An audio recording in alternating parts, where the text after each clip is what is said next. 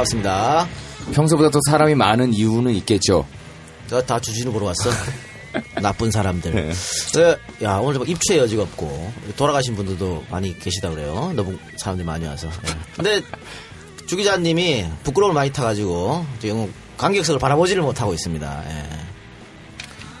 진짜였구나.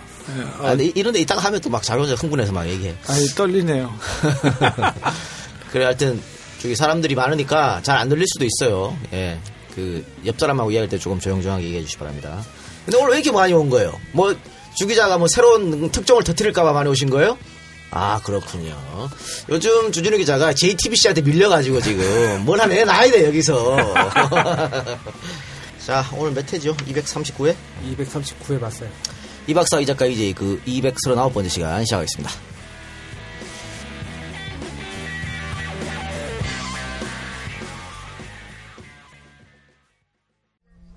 충남 금산의 넓은 인삼밭.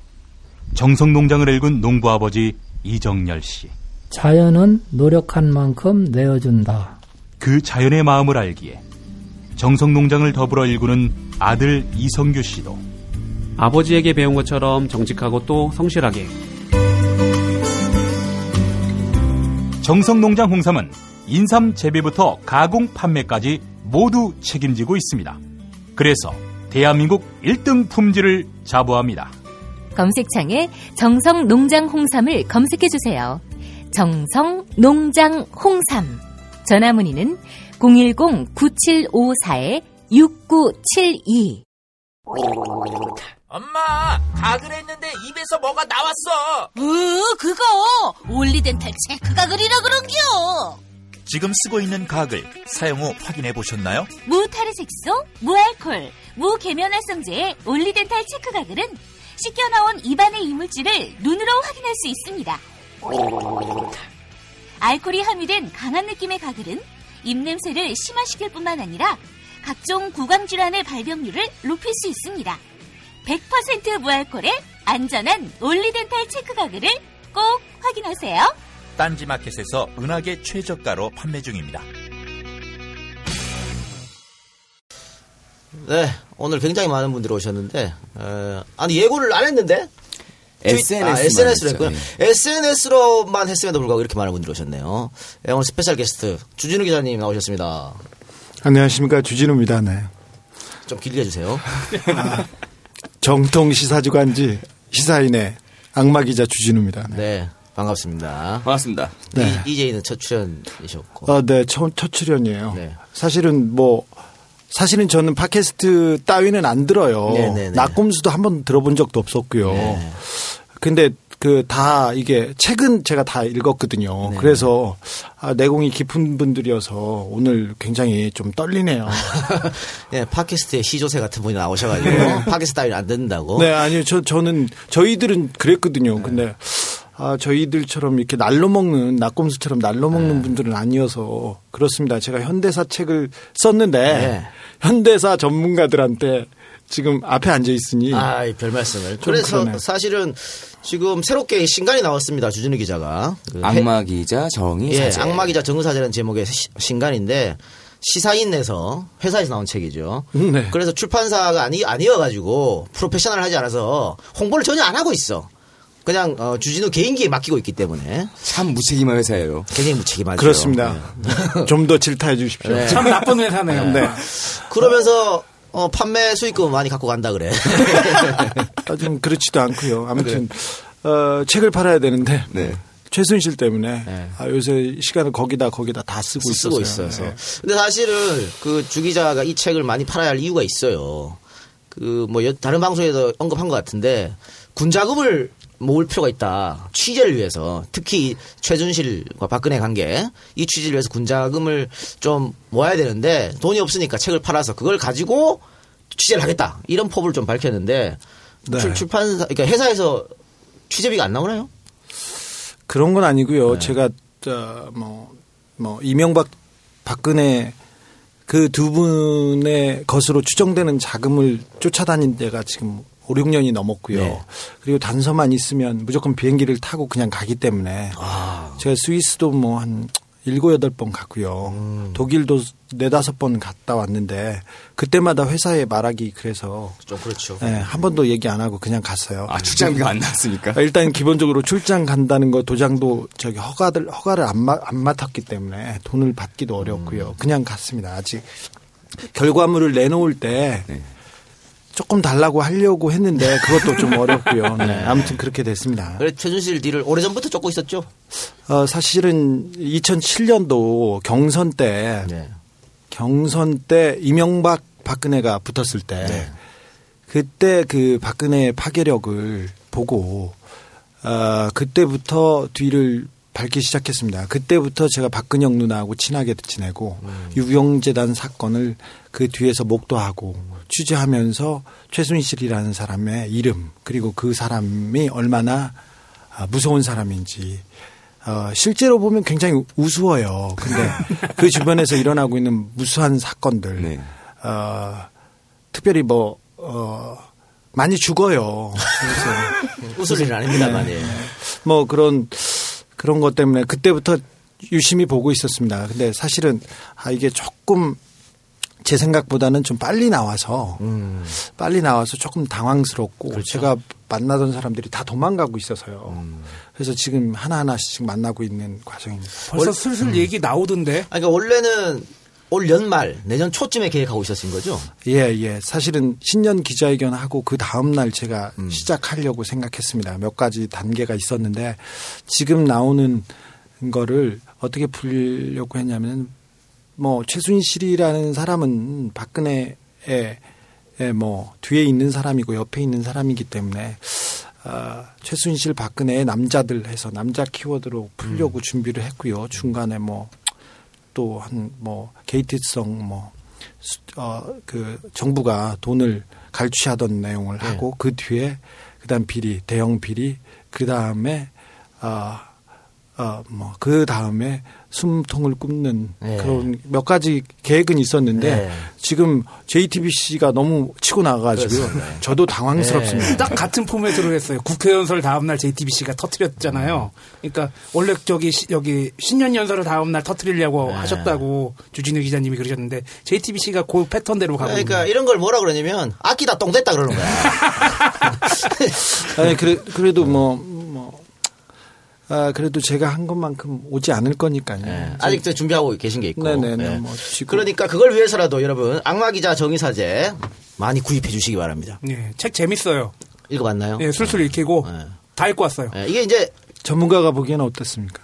아유, 근데 저는 여기에 대해서 할 말이 없는 게 살아있는 역사와 인터뷰를 하신 거잖아요. 함세웅 신부. 네. 그러면은 뭐 함세웅 신부가 바로 역사인데 제가 뭐 거기서 사족을 붙이겠습니까? 그러니까 이 책은 간략하게 이제 함세웅 신부님과 주진우 기자님이 토크쇼로 하시면서 한그 근현대사에 대한 내용들을 어 이게 챕터별로 분류를 해놓은 내용들입니다. 아니 근데 초판 1세 10월 6일 지금 이 책은 초판 4세구만 벌써 지금 한 8세까지는 간 것 같습니다. 8세. 어 많이 파셨네. 아니 제가 지금 베스트셀러 8위인 것 같은데요. 예. 근데 어, 제 친구 제동이 애국소년단을 여기 이제 양가에서 녹음했어요. 예. 이 작가가 제공해가지고. 예. 근데 애국소년 2호 저 김재동은 3위에 하고 있어요. 전 8위인데 8위. 사실 아, 쪽팔려요. 자존심의 문제다. 빙하에 밀리셨지. 뭐. 아니 빙하에 밀리는 걸 떠나 빙하는 그냥 어, 뉴스는 많이 되고 근데 제 책은 누가 기사를 안 써줘가지고 아, 그렇- 그렇죠. 네. 어쨌든 8세 8위. 네, 팔위, 예, 김대동 세 3위. 네, 세 번째 책인데 내 책은 순위도 안 보이고 아, 예. 아, 이제 편 여러분 좀 분발하시고. 쇼 개블릭도 순위 안 보이고 아, 근데 뭐 우리 책을 안 사도 되니까 주기자 책 많이 많이 많이 사주시기 바랍니다. 현대사 책이니까 여기서 이야기 해보는 것보다 직접 보시는 게 나을 것 같아요. 예. 홍보 끝. 아, 네, 뭐 이런 책에 대해서 얘기를 해주려고는 또 생각. 그래, 자, 우리는 마음이 좋아. 홍보 끝. 네. 홍보 끝이고. 아 근데 꼭 읽어보세요. 예, 읽어보시기 바랍니다. 홍보 한 개 할 게 더 있다면서. 아 영화 저희 저와 이 박사하고 이 작가도 잠깐 나옵니다. 5초 정도 나오는데요. 5초? 어, 네. 무연 두 도시 이야기가 개봉관을 많이 못 잡았는데 그래도 지금 어, 서울에서도 한 몇 군데 좀 하고 있고요. 근데 여러분들이 좀 많이 봐주셔야 이게 좀 더 관이 늘어난다고 합니다. 지금 어, 제작진이 많이 어려움을 좀 토로하고 있어가지고 여러분들이 많이 어, 뭐 단체 관람도 좋고요. 뭐도 좋고 좀 이렇게 좀 많이 홍보도 좀 해주시고 그랬으면 좋겠습니다. 네. 자, 저희가, 어, 업로드 된 게 지난주 토요일 일 업로드, 새로운 게 업로드 됐었고, 월요일 날, JTBC가 월요일 터졌죠? 화요일 날 터졌나? 아, 월요일 터졌구나. 월요일 저녁에 터져서 진짜 3일 만에 정말 세상이 좀 발칵 뒤집혔습니다. 발칵 뒤집혔는데, 아, 주 기자는 뭐 당연히 알 테지만, 사실 우리 이 이이제이 팬들은 예전부터 알았을 거야. 아, 우리가 저주를 보통 한 문장으로 하잖아요. 어떻게 어떻게 될 것이다 끝. 네. 그런데 최태민 특집 원투가 통째로 저주가 돼버린 것 같아. EJ 79, 80회 최태민 1, 2를 들으시면 작금의 상황이 매우 깔끔하게 이해가 됩니다. 곧 들으시면요, 그냥, 아이고, 그래서 이렇게 됐구나 하고 싹 알아요. 아, 그 압축판이 네. 뭐 국민일보나 세계일보 아니면은 그 5시 정치부의 JTBC 거기에 나온 게 그 압축판이에요, 압축판. 네, 그대 들으시면 되고 그 무속인 특집 때도 내가 한마디 했더만 뭐 최순실이 청와대 가서 전 봐주는 거 아니야 했더만 무속인 특집도 한번 들으시라고 2015 신년 스페셜 무속인 특집. 예, 예. 예, 재밌습니다. 근데 이 시기도 지금 어, 최태민 특집 여러분 다시 들어보면 시기도 재밌어요 2014년 4월 10일 4월 11일 날 79회가 나갔더라고 이게 최태민과 관련이 있는 날짜죠. 최태민, 그러니까 이게 지금 딱 요 시점이 언제 시점이냐면 조홍천 비서관이 정윤의 문건 파고 예, 최순실이가 맞아요. 이 예. 태블릿 PC 쓰는 걸 중단한 딱그 시점이에요. 딱그 시점이야. 예. 아, 내가 신기가 있어. 뜨끈뜨끈했겠는데. 아 최순실과 내가 뭔가 네, 게 있어. 있잖아. EJ 때려치고 종교 하나 야, 만들자고. 대통령 집 하나 모시는 것도 바빠 죽는데 너랑 무슨 끈적끈적 네가 제일 최순실이 되라. 자 그런데 우리 주준희 기자 왔으니까 주준희 기자 얘기해 보면 지금 페이스북으로 조금 조금 재밌는 이야기를 많이 좀 하시는 것 같아요. 네, 예. 저는 예, 그런데 몇 개만 했습니다. 그 정봉주의 전국구 나가서 그 이 최순실의 조카 예, 이 얘기를 하셨더라고요. 네. 장 장유진인가 뭐지?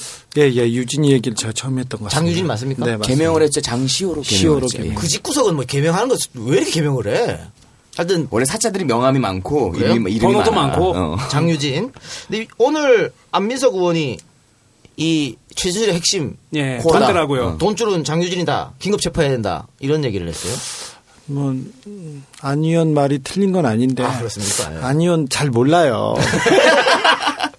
안 의원 아니 근데 안 의원이 의원 중에는 가장 그 최순실 문제 접 그 뭐지 열심히 했었고요. 오랫동안 하셨죠. 오랫동안 했죠. 저하고 같이 한 부분이 많은데 아 정유라 네. 그러니까 정유연이 국가대표가 되고 국가대표가 되고 그 다음에 학교에 입학하고 학교를 다니지 않고 그 부분을 저하고 계속 같이 쫓았어요. 그래서 이럴 쯤에 같이 하려고 생각했었는데 어, 얼마 전에 저 얼마 요새도 뭐 계속 같이 쫓고 있는데 관악산에 취재하러 가는데 그 우리가 만나야 될 대상 그러니까 최순실의 측근 하나가 관악산 어디에 있다는 첩보를 접수하고 산에 올라가는데 저녁 10시였어요. 저녁 10시에 싸네. 근데 너무 어두운 거예요. 그 너무 무서워하더라고요. 근데 저는 오랜만에 좀 느끼는 그런 거여서 예전에 제가 사이비 종교 취재 많이 했거든요. 그래서 처음에 사이비 종교들한테 얼마나 소송을 많이 당했는지 아우 괴로웠어요. 어, 저기 세월호 사건 때도 처음에 금수원이라고 구원파 금수원 네, 맞아요. 거기에 어, 제가 어떻게 어떻게 얘기를 해서 유병원 회장을 만나겠다 만나자 해서 유병원 회장이 들어오라고 해서 제가 금수원에 갔는데 그때 금수원에 신자들이 구원파 신자들이 다 문을 지키고 있어요. 문을 지키고 있는데 쇠파이프 같은 걸 들고 있고요. 그 다음에 4월 달이었는데 드럼통에 네. 불을 지피고 있는 거예요. 네. 근데 제가 차를 타고 이렇게 들어가는데 사람들이 그 싸늘한 눈으로 이렇게 쳐다봅니다. 그래서 저기 제가 차에 이렇게 가득 가- 앉아 있었어요. 그러니까 이제 유병원인 그래서 유병원 회장하고 그 사람하고 얘기를 하고 있고 지금 올라가야 되는데 그 시간이 오래 됐어요. 오래 됐는데 거기서 한두 시간 기다리다가 화장실이 너무 가고 싶은 거예요. 사람인지라. 네.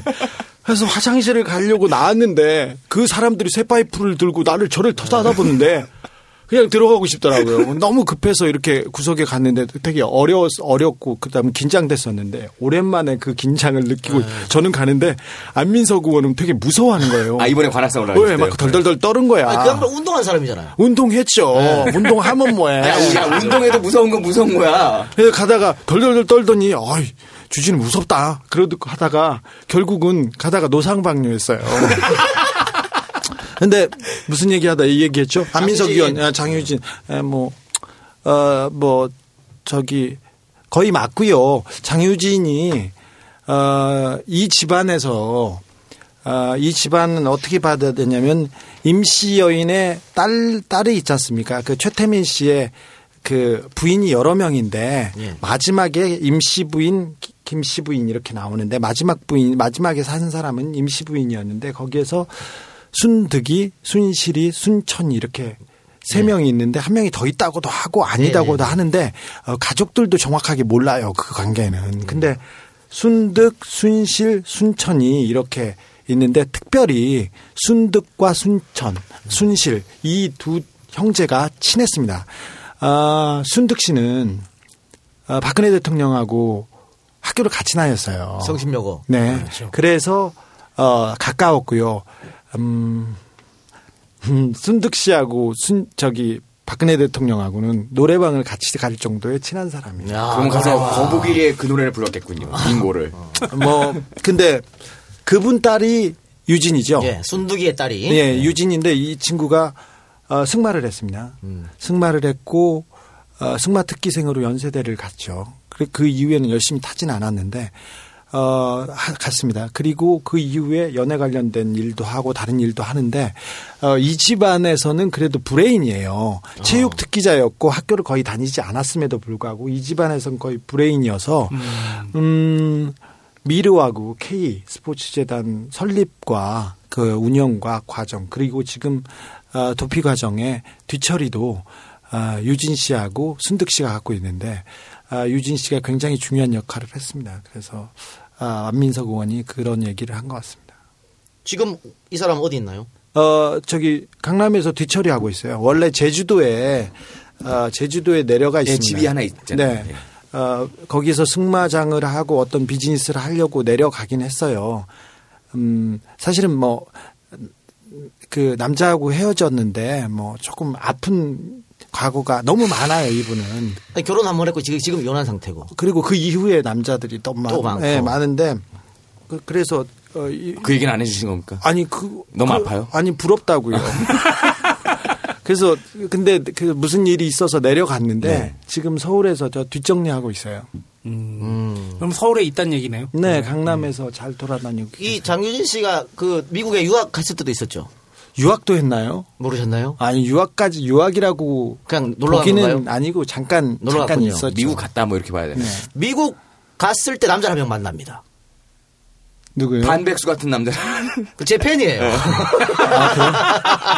그분이 사랑이 많은 분이셔가지고요. 네. 그런 남자분들이 되게 많아요. 음. 유명한 그뭐 가수도 있고요. 유명한 스포츠 스타도 있고요. 어, 사귄 사람들은 되게 많습니다. 정이 많네. 스케이트 탔다고 하던데 그 유명한 스포츠 스타. 맞습니다. 그래서 네, 아, 알겠다. 누군지 알겠다. 뭘 알아? 가정이 굉장히 위기였었죠. 아, 그러면 그 이 장유진 씨가 연예인들하고 많이 어울리고 많이 알다 보니까 거기서 차은택 씨를 만났군요. 어, 그래서 차은택 씨를 소개해 줬, 줬고, 예. 어, 그 사람을 연결해 준 건, 그, 네, 유진 씨, 유진 씨가 맞습니다. 연결해 줬고. 네. 음. 그런데 그 고, 고영태 씨? 네. 오늘 들어온 네.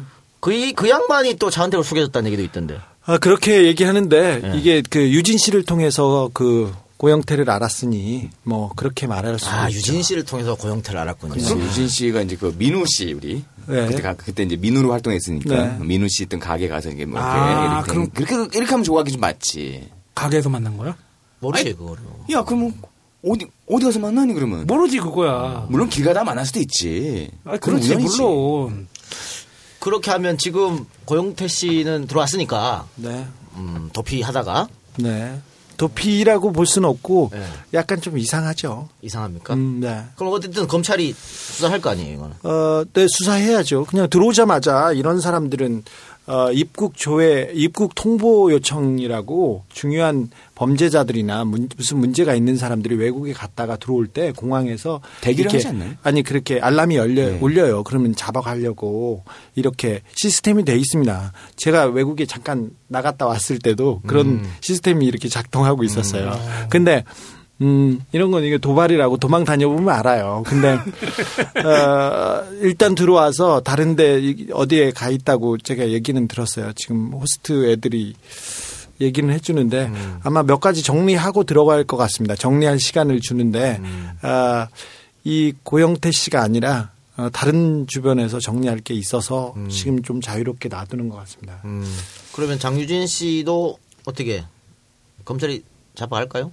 참고 어. 참고인이나 뭐. 네, 네, 바, 저기 그래서 지금 증거를 인멸하고 있으니까 안민석 의원이 바로 어 긴급 체포를 해서라도 그걸 막아야 된다고 이렇게 하는데 아무래도 뭐 어, 뭐 우리 정권의 실세기 때문에 실세기 때문에 뭐 어느 정도 검찰이 27일 만에 압수수색했나요? 뭐 검찰은 의지가 없고요. 예. 어떻게 어떻게 정리 잘 할까 여기에 생각이 크기 때문에 뭐 이 사안을 어떻게 정리하는지 정리한다는 거는 수사를 잘한다는 거는 이 정권에 누가 되지 않게 수사를 할까 이, 이 고민 때문에 바로 잡아가지는 않을 거예요.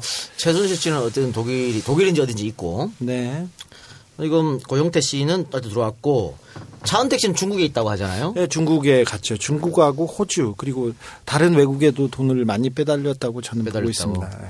그 최순실 씨하고 차은택 씨가 국내를 떠난 시기가 비슷하다고 그러던데. 네네. 말을 맞추고 떠난 걸까요? 어 그리고 그 이후에도 계속 말을 맞추고 있겠죠. 근데 어 그분들이 머리가 좋지 않아요. 굉장히 우리가 보면 어, 진짜 어처구니 없이 좋지 않아요. 그 최순실 씨 주변에서도 오래 알고 지난 사람이 어떻게 저런 애가 그래 브로치 해주고 악세사리 해주고 다 좋아. 근데 저런 애가 연설문을 만져 거기에 굉장히 흥분하시더라고. 왜? 걔가 글을 읽는 걸 또 그걸 본 적이 없대요. 네. 그래서 근데 근데 글을 읽어 글을 써 뭐 글을 고쳐 여기에 거의 흥분하시더라고요. 음, 박근혜보다 나으니까 그랬겠지 그래도. 음, 그렇죠. 냉정하게 냉정하게 보면 우리 박근혜 대통령은 어, 어떤 이슈나 사안에 대해서 정확하게 이해하고 이해하고 설명하고 이게 설득할 수 있는 그런 능력은 없어요. 그리고 냉정하게 말하면 한 문장을 제대로 구사할 능력도 부족합니다. 그러 하물며 문장 그리고 이슈 아 이런 것 어렵죠. 그래서 질의응답은 절대 안 하는 거고. 네네. 질의응답을 그래서 뭐 다 짜준 대로. 하는 거 하죠. 써주고. 자 최준실 씨가 세계일보하고 인터뷰를 했습니다. 네. 왜 하필 세계일보입니까? 아, 세계일보가 할 거라고 뭐, 뭐 예상을 아, 하셨습니까? 네, 알고 있었어요. 네. 알고 있었어요. 어제 얘기를 듣고 뭐 한겨레 어떤 기자가 한겨레 어떤 기자가 어, 인터뷰를 했다고 하, 하니까 제가 세계일보죠 이렇게 마- 말했는데 세계일보하고 이 최순실 씨하고 인연이 깊어요. 일단 어 언론에 나온 게 몇 가지 있죠. 저기 유연이가 통일교회 학교를 다니고 통일교회가 봐주는 학교에서 특혜를 입었다 이런 것까지는 나왔죠. 거기까지는 아직 안 나왔는데 유연이는 중학교 때도 중학교도 제대로 안 다녔어요. 성악을 한다면서. 근데 고등학교는 승마특기자라고 하죠. 고등학교 때도 출결 때문에 문제가 좀 많았다. 중학교 때도 많았어요, 사실은. 근데 그 성악을 시키려고 어, 우리나라에서 제일 가는 성악가들을 데려다가 레슨을 시켰어요. 그건 차은택 씨가 도와줬어요. 유진이 도움으로. 근데 그때도 막 가서 울고 막 그랬어요. 잘 안 되고 그러니까. 근데 상은 잘 탔습니다. 그럼에도 불구하고. 아, 그런데 통일교 학교에서 특혜를 입었고요. 그 다음에 뭐가 있었죠? 오늘 보도에 뭐 통일교 세계일보 사장이 아 저기 이태리 대사 예. 네, 예. 임명하려다가 아, 종천 비서관이 반대해서 이게 무산됐다고 하는데 그 그때 종천 비서관은 전혀 지금 응답을 하지 않고 응답을 하지 않고 있죠. 근데 뭐 종천 비서관이 반대해서 그렇게 됐지는 않았고요. 그때 그때 통일교와 관련된 다른 문제가 있어서 임명하지 못했습니다. 근데 그런 것도 있고요. 그다음에 유진 씨가 장유진 씨가 어, 승마 특기 생이었어요. 사실 제 친구들도 특기 저기 운동선수 특기자로 대학교 들어온 친구들 많았어요. 저도 그 친구들하고 다녀가지고 우리 교수님이 저도 체육 특기자인 줄 알았거든요. 근데 어, 사실은 자기 이름 쓰고 다른 건 아무것도 못해요. 잘. 그 책도 잘 못 읽는 애들 많았어요. 근데 이 친구가 어, 대학교를 어찌어찌 대학교 때도 학교 거의 다 안 다녔거든요. 안 다니고 운동도 말도 안 탔어요. 그리고는 그때 일찍 남자를 만나서 어, 결혼을 일찍 하게 되는데 그리고는 어, 첫 번째 직장은 아니지만 직장에 사회생활 첫 발을 디딘 게 세계일보 관련된 데서 음. 인턴을 했습니다. 그리고 그 이후에 비즈니스도 세계일보 통해서 했었고요.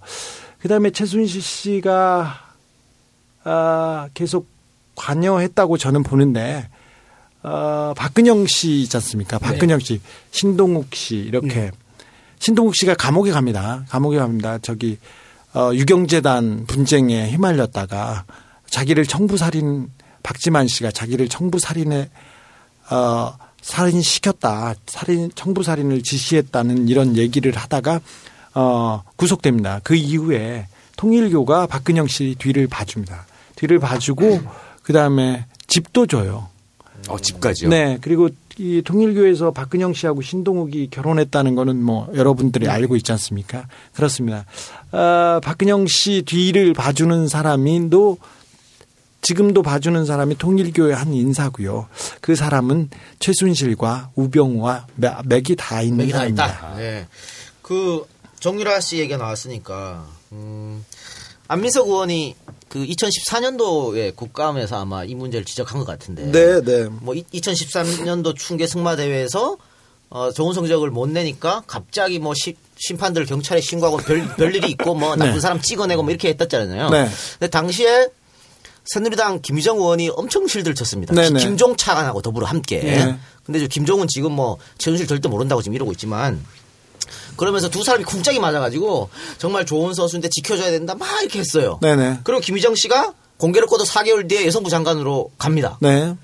웃긴 거는 오늘 JTBC에 나와가지고 최순실 엄청 까고 자빠졌더라고. 김희정이가. 네, 김희정 씨가 이거 이런 인간. 이게 다 공범들이야 이것들 다. 이래놓고 지금 와가지고 말이야. 어, 그러면은 김희정 씨를 어, 여성부 장관에 그한 게 최순실의 영향이 있다는 얘기예요? 박근혜인 줄 알았는데 그게 최순실의 영향인 거지 뭐. 아니 뭐 그런 뉴스에 대해서는 굉장히 굉장히 특별히 어, 정유라 씨 관련된 기사에 대해서는 굉장히 민감하세요. 그래서 어떤 얘기가 나오면 바로 응징하고 그, 그 다음에 상을 주고 그런 예, 예가 많았습니다. 그 당시 제가 저도 그때 안민석 의원하고 같이 그 성적 성적표라고 해야 되나 채점표를 같이 봤었어요.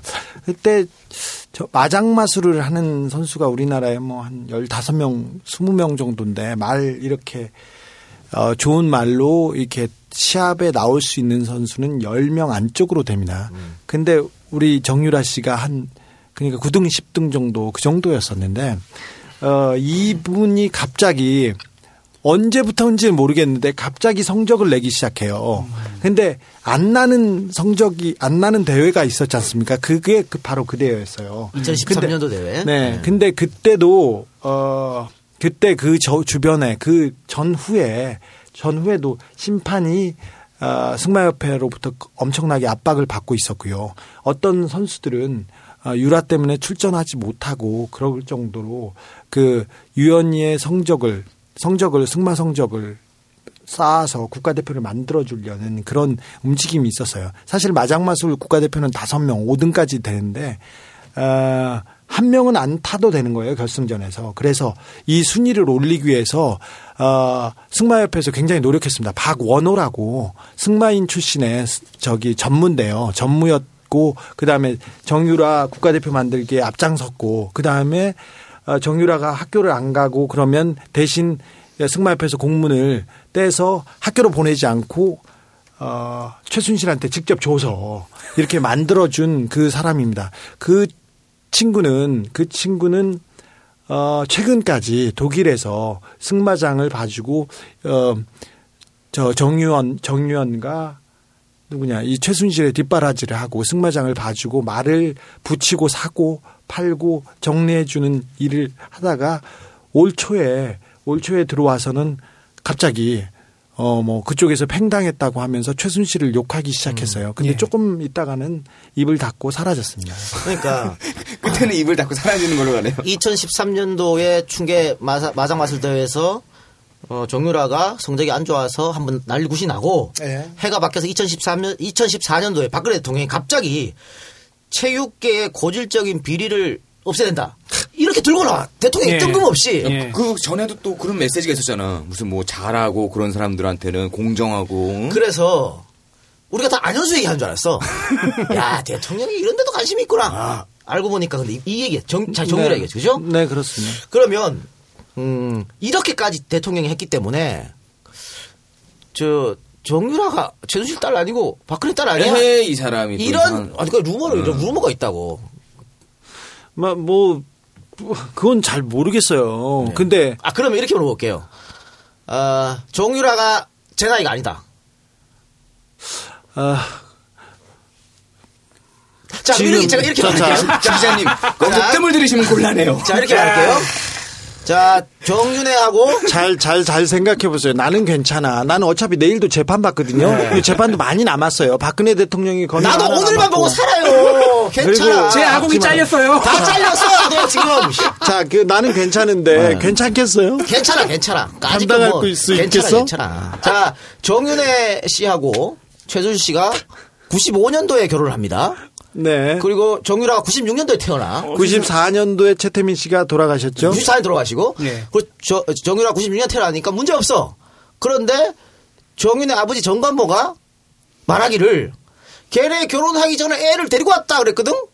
95년에 결혼했는데 애를 데리고 왔는데 96년에 애가 태어나냐 말이야.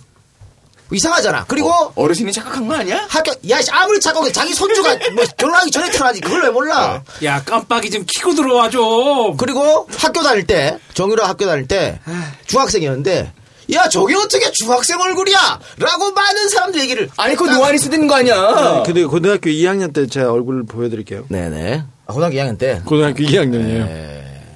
에이 진짜. 에이. 왜? 여기서 아니 사실은 저희가 한 달 전에 이제에서 정유라 임신에 대한 얘기를 했잖아요. 애 낳고. 네, 했어요. 근데 까지를 못하니까 뭐 했을까요? 그냥 애만 달았었지 네, 우리가. 그렇게 했는데 자 이 문제에 대해서 가장 주, 주 기자 잘 아실 것 같은데. 저, 저잘 알죠. 저는 네. 저는 말을 못합니까? 아직 깔, 깔 때가 아닙니까? 아니 저는 어 저기 아니 그냥 나이는 속인 것 같다 할 수 있잖아. 아니 전 유연이가 살던 집도 가봤거든요. 네. 얘가 로맨티스트여가지고 로맨티스트여서 고2 때부터 만나서 좀 지내고 나중에 이제 집에서 반대하고 막 그러니까 어 보험을 깨가지고 집을 나가요. 오, 로맨, 음, 뭘 로맨 가지고 짱이다. 예. 얼마나 순수해요. 네, 순수하네요. 아, 남자를 근- 만나기 위해서. 예. 근데 지금 그 신도림에 살던 그 친구인가요? 어, 신림동. 신림동, 신림동. 예. 아니 근데 아, 지금 마이크 가리고 계십니다. 아니 오픈할 것까지만. 오픈할 그러니까 거. 오픈할 것까지 나는 오픈 나는 그런 거 잘 모르잖아요. 네. 저는 글 쓰는 사람이어서 마이크만 잡으면 자꾸 실수해요. 정 정청래 의원 저기 뭐지 출판 기념회 갔는데 저기 담임 목사님이 오셨는데 목사님 예수 믿으세요 그 얘기를 해가지고 아주 분위기를 숙연하게 만들어가지고 사람들이 너무 심각했어요. 아니 좋았어요. 목사님 예수 믿으랑 최고의 그 막 발언이지 뭐. 어, 최고의 풍자인데.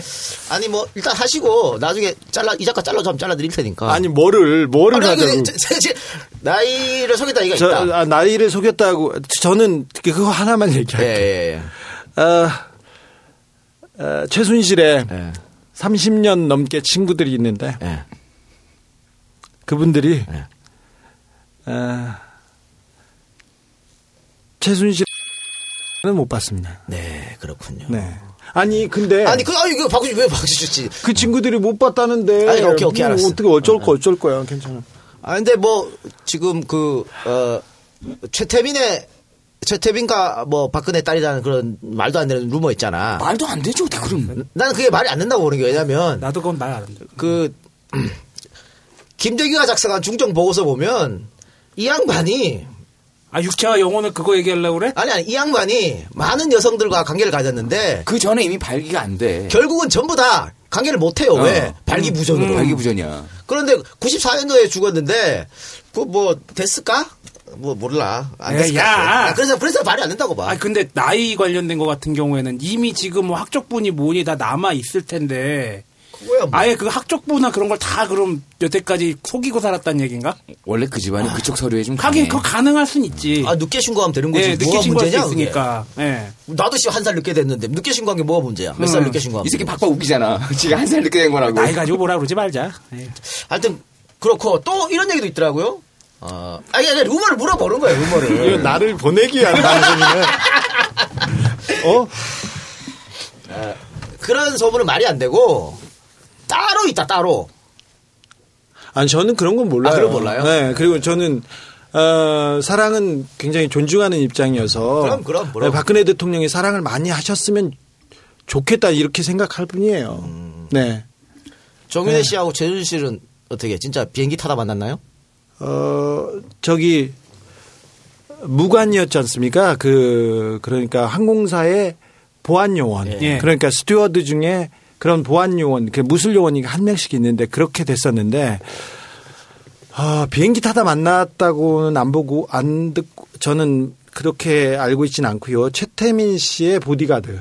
최태민 씨의 무관으로 채용돼서 정윤혜 씨가 최순실 씨하고 인연을 맺기 시작했다고 저는 알고 있습니다. 음, 그렇게 해서 인연이. 네. 음. 항공사 보안 요원은 맞아, 맞았어요. 근데 그분이 경찰도 조금 했고 그다음에 다른 직업도 조금씩 갖고 정윤혜 씨도 직업이 많았어요. 예. 그리고 그, 그 과거에 또 다른 여자도 있었고요. 뭐 그런 가족도 있었고 그랬는데 직업이 많았는데 결국은 마지막 직업은 최태민 씨의 보디가드, 무관 뭐 이렇게 알고 있습니다. 그러면 최태민 씨의 보디가드였다라고 한다면 네. 일종 그때 당시에 최태민 씨의 어떤 그 사람이 자연인도 아니고 일단 약간의 사짜 종교인 같은 개념이잖아요. 네, 막판은 그래- 그래도 굉장한 어, 권력자였죠. 그러니까 그 어떤 그 종교적인 시스템에는 어느 이해는 하고 있었다는 얘기가 가능한가요? 그럴 수 있죠. 예. 그럴 수 있습니다. 어, 그래서 어, 저기 최순실 씨하고 정윤혜 씨하고 이렇게 지나가지 않습니까? 그러면은 어, 항상 앞에 최순실 씨가 가고 시끄러워요. 그리고 정윤혜 씨는 점잖고 조용히 이렇게 따라가고 그렇습니다. 그 두 사람이 이혼을 2014년도에 합니다. 예, 이혼을 하리라고는 생각을 못 했어요. 음. 아무도 못 했어요. 가족들도.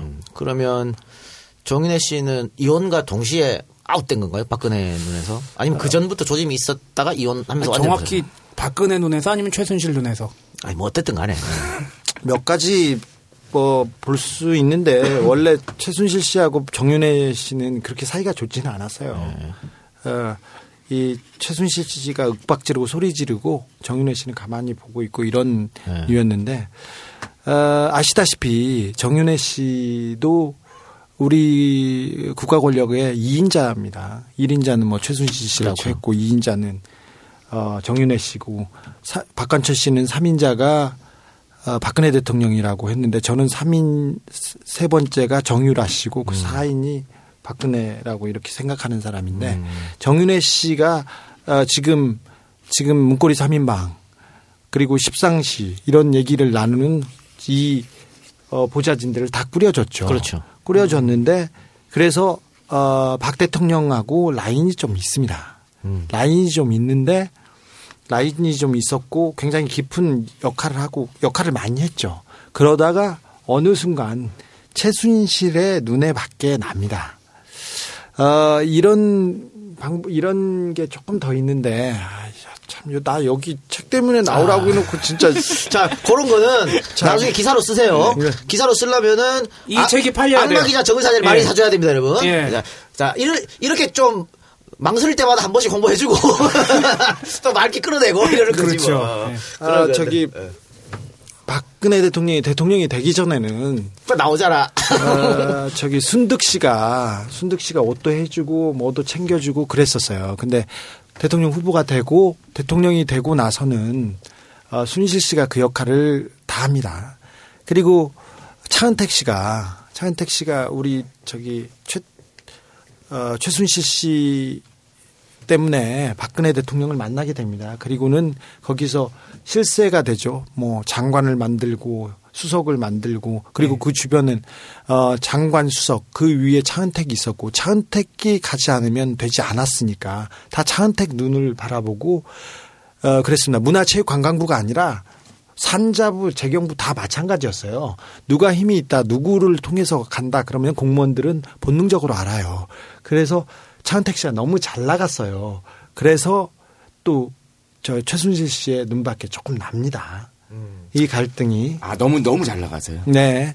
자, 그렇습니다. 음, 그리고 오바했구만, 오바. 그 전에는 고영태 씨를 먼저 알았지 않습니까? 그렇죠. 예. 고영태 씨를 먼저 알았는데 고영태 씨가 이렇게 가다가 오바를 해가지고 거기에서도 눈밖에 조금 나고 그래요. 오바만. 자, 그러다가 그런데 언니가 이뻐해주면 이뻐해준 만큼만 잘해야지. 그렇지. 수염을 뜯으려니까 기싸대기가 더 저기. 정윤혜 씨도 이렇게 대통령과의 직접적인 관계가 있고 어 비서진을 꾸려질 정도로 그 어, 신망도 있고 그런데 어느 선을 넘어가면 최순실 씨가 이렇게 카트를 하는군요. 카트를 한다고 저는 그렇게 보고 있습니다. 자, 그러면 저는 이 처음에 이 사건이 터졌을 때 음, 차은택 이름이 아직, 아직 뭐 나오지도 않고 이랬을 때인데 어 권력 서열 1위가 최순실, 2위가 정윤회, 뭐 3위가 박근혜라고 박관철 이 말했는데 이혼과 동시에 이 2위가 차은택으로 교체된 것이다. 라고 얘기했었는데 이거는 그럼 맞, 맞는 거예요? 어, 누구도 최순실과 정윤의 자리를 대체할 수는 없다고 봅니다. 아, 이혼했어도. 네. 오히려 어, 차은택이 예. 어, 문화체육계 황태자였고 장관이나 수석 심지어는 국무총리보다 더 힘이 셌다고 하더라도 하더라도 정윤의 최순실 자리하고는 비교할 수 없을 거라고 생각합니다. 오히려 차은택이 2인자처럼 행세를 하니까 최순실 눈밖에 났다고도. 볼 수 있을 것 같은데요. 그러면 고영태, 차은택 이 친구들은 최순실 씨하고 어떤 관계인가요? 그냥 아는 누나 동생 관계인가요? 자, 나 이거 얘기하면 진짜 안 돼. 알겠습니다. 알겠습니다. 예, 악마 기자 정의 사제를 많이 쓰시는 아니, 안 돼. 그 군자금을 통해서 나 사지 마. 나안 해. 여러분 알아서 판단해 주시고요. 알겠습니다. 여러분들 뭐 알아서 다 판단하시라 믿고 그러면은 최순실 얘기는 너무 지금 달아올랐어. 다, 다른 데 갔다가 옵시다. 다른 데 갔다 또 온다고? 와야지 다른 데 갔다가. 요즘 JTBC에 밀리고 계시니까. 아니, 나 진짜, 아 제가 이런 큰 이슈, 특별히 대통령 친인척 이슈는 제가 전공 분야잖아요. 한탕씩 해야 되는데, 아, 요새 JTBC 손석희 선배한테 너무 밀리고 있어가지고 자존심 상해 죽겠어요. 그러니까 자존심 상하지. 이거 여기서 지금 하여간 뭘 만들어내야 돼요. 그럼. 광고 듣고 오겠습니다. 자, 미궁 장사랑. 아, 요건 내가 할 말이 있어요. 똥은 싸고 다니냐? 미치도록 싸고 싶다. 빅동의 추억. 미궁 장사랑! 구렁이 똥 이뻤다. 장이 살아야 내 몸이 산다. 혈중 콜레스테롤 개선과 배변 활동에 도움을 주는 건강 기능 식품입니다. 빅동의 추억. 미궁 장사랑. 지금 검색창에 미궁 장사랑을 검색하세요. 이건 제가 싸보니까 효과가, 싸보니까? 써보니까 효과가 있는 것 같아요. 남녀노소, 좌파, 우파, 흑인, 백인 모두에게 미궁 장사랑이 빅동의 추억을 찾아드립니다. 지금 검색창에 미궁 장사랑을 검색하세요.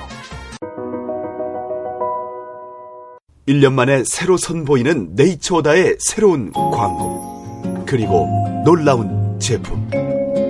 지금까지 만나지 못했을 돼지고기를 소개합니다. 이름은 아마 포크. 안티마블링을 중심으로 옥수수를 먹이지 않고 풀과 오메가3, 지방산이 풍부한 아마씨 중심의 건강한 사료로 돼지고기를 만들었습니다. 어떻게 자라냐고요? 엄마 돼지부터 항생제나 촉진제, 면역 증가제는 사용하지 않고 햇빛 아래 개방형 축사에서 왕겨와 톱밥을 깔아 즐겁게 자라납니다. 안전한 사료와 행복한 공간에서 즐겁게 자라 더욱 안심할 수 있는 돼지고기. 먹으며 자랑할 수 있는 맛있는 돼지고기. 이제 안티마블링 중심의 유기농 한우, 무항생제 돼지고기 모두 네이처오다에서 만나보세요. 그리고 하나 더. 회원가입 후 첫 구매 시 배송란에 EJ를 적어주시면 네이처오다 유기농 황소곰탕을 선물로 드립니다. 그또 페이스북에서 주 기자가 그 서울대 병원에 간 관계, 서울대 병원장 관계 썼더라고요. 서울대 병원장 지금 되신 분이 산부인과 전공이 산부인과인데 그분이 주치의로 청와돼 있었고 딱 그 시기가 정유라가 임신과 출산을 하던 시기다. 그러니까 뭐 누구든지 어 할 수 있게 추측하게 쓰셨던. 아니요, 그게 그 팩트잖아요. 기간이. 아, 기간은 팩트죠. 그 설명, 기간. 설명을 좀 좀 해주세요. 아니 기간이 겹친다고요. 아, 기간 겹치잖아, 맞잖아. 근데 서창석 씨가 어, 분당 서울대병원에 있- 계셨는데 네. 분당 서울대병원에 계셨는데 어, 대통령 주치를 할 만한 그런 저기 레벨은 깜냥이- 예. 아니었어요. 아. 그래서 서창석 씨가 어, 주치가 됐을 때 굉장히 큰 어, 논란이 있었어요.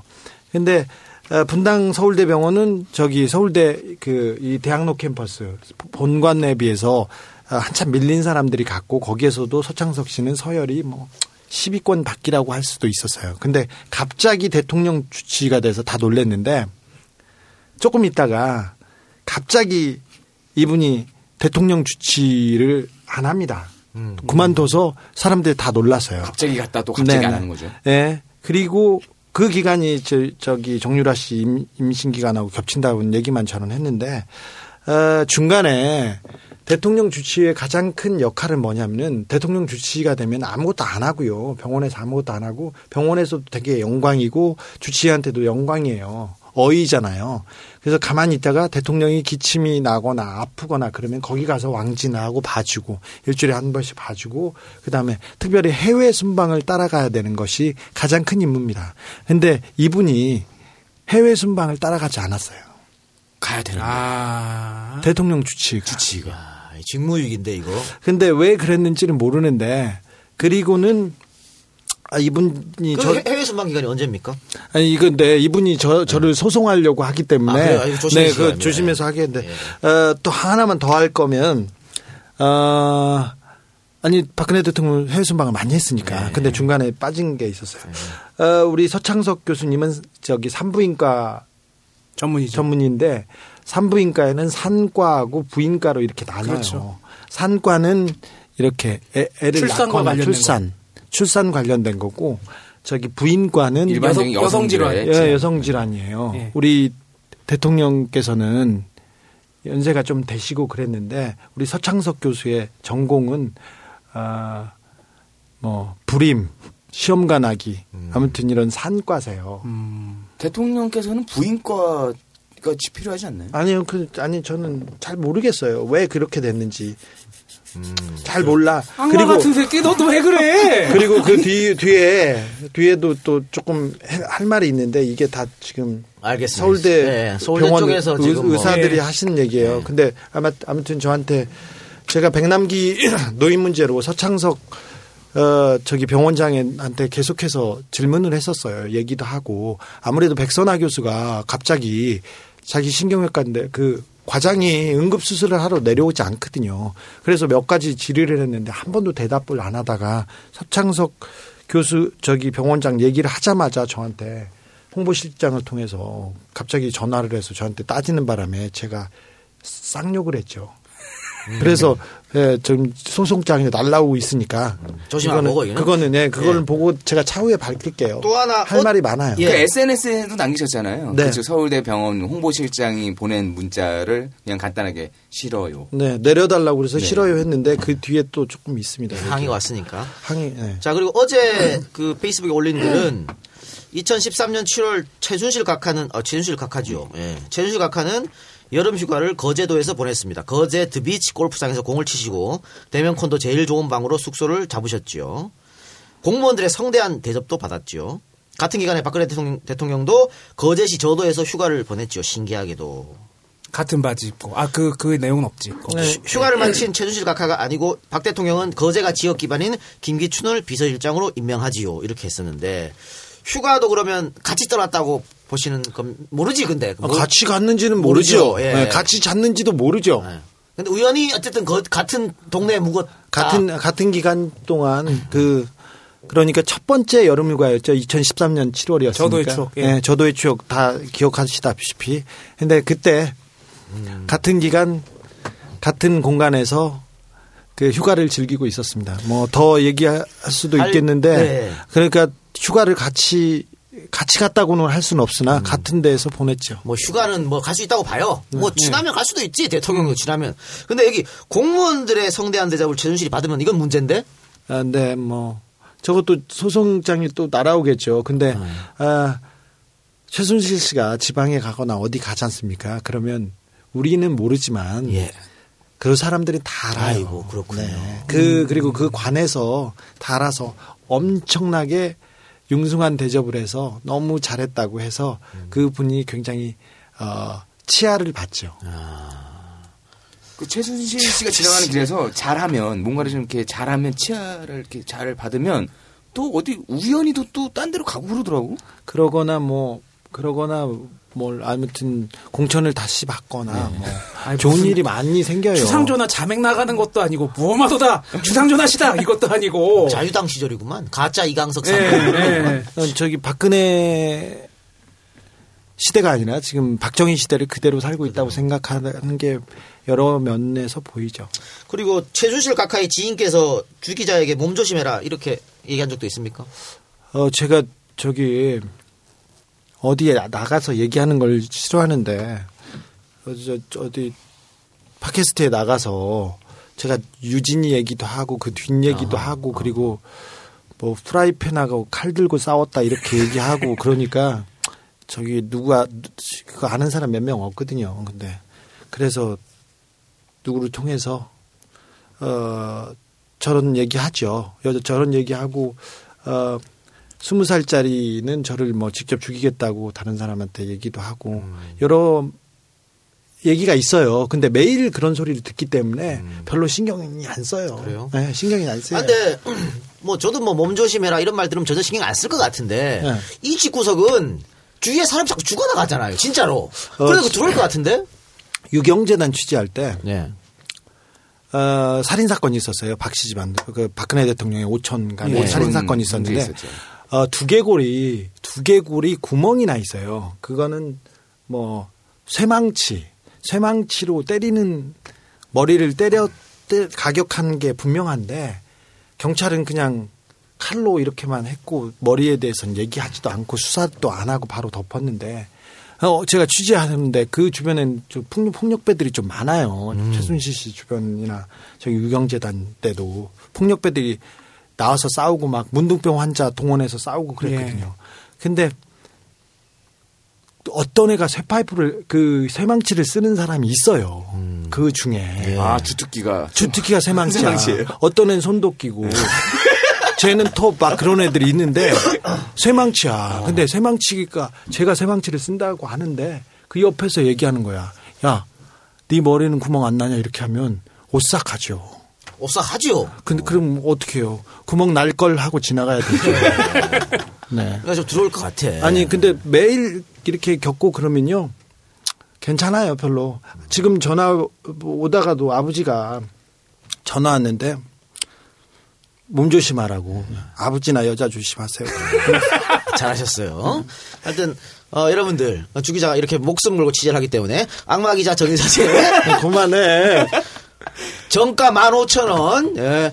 온라인에서 사면 10% DC 됩니다. 13,500원에 모시고 있으니까 많이 사주시기 바랍니다. 저는 지금 되게 좀 안타까운 게 주진우 기자께서 지금 말씀하실 때 하시는 행동들을 조금 봤거든요. 어, 괜찮다고 말씀은 하시는데 다리를 심하게 떠시고 아니에요 그건 주- 정서가 불안하고 원래 그래 주의 산만이야. 그래요? 산만해서 아 근데 굉장히 불안해 하시는 것 같아서 좀 안 된. 일곱 살 때부터 이랬어요 안타까웠다 싶었는데 취소. 자 아시네 그리고 어 다시 제주실로 갑시다. 다시 최순실로 가서 그 지금 이거는 뭐 지금 공당에서도 이런 의혹이 지금 불거지고 있는데 어 주술사다. 뭐 최순실이 무당이다. 아, 이, 이런 얘기가 지금 어 여- 아. 야당 내에서 막 나오고 있어요. 아 그분 직업은 직업이 법사야? 아니 다- 참 이런 거 하면 안 돼.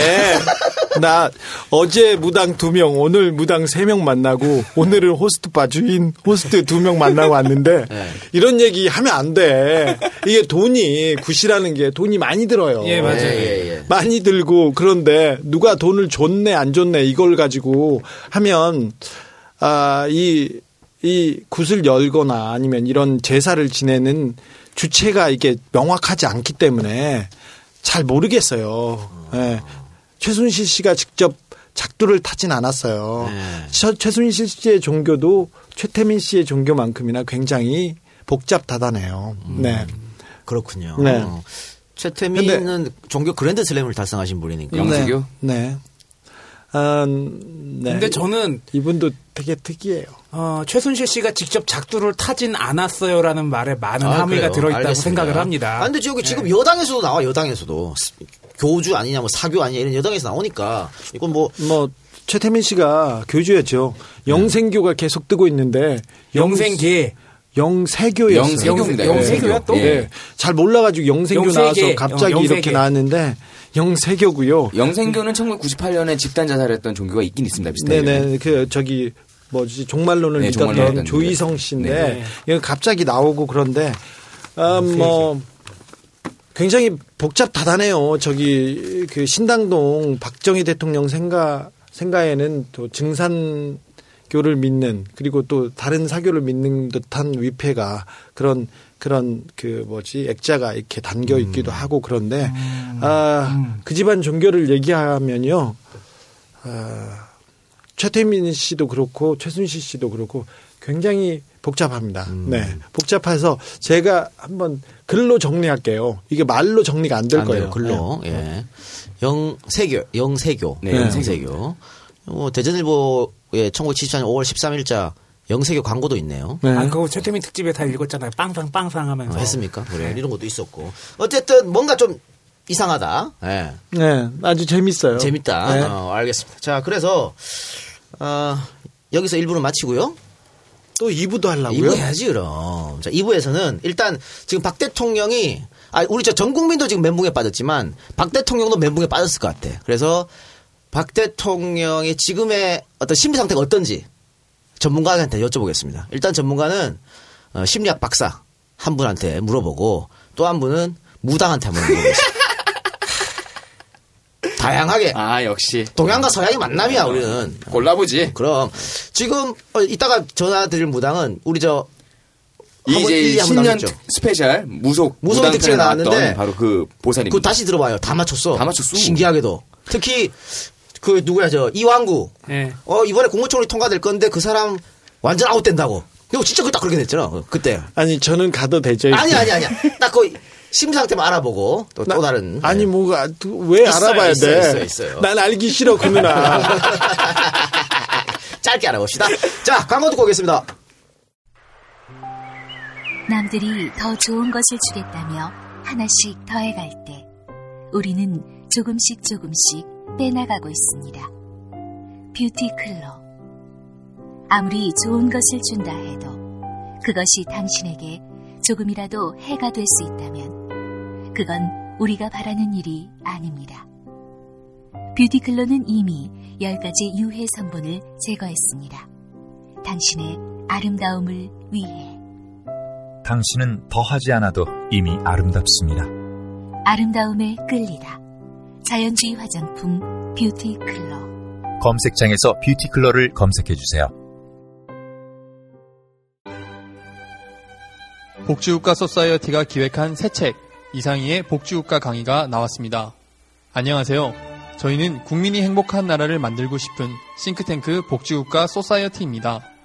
복지국가 소사이어티는 지난 10년간 우리나라에서 보편적 복지와 복지국가 정책의 공론화와 실천을 주도해 왔습니다. 이상이의 복지국가 강의는 복지국가 소사이어티 공동대표인 이상이 교수의 경험과 노력을 담아낸 복지국가 종합 안내서이자 교과서입니다.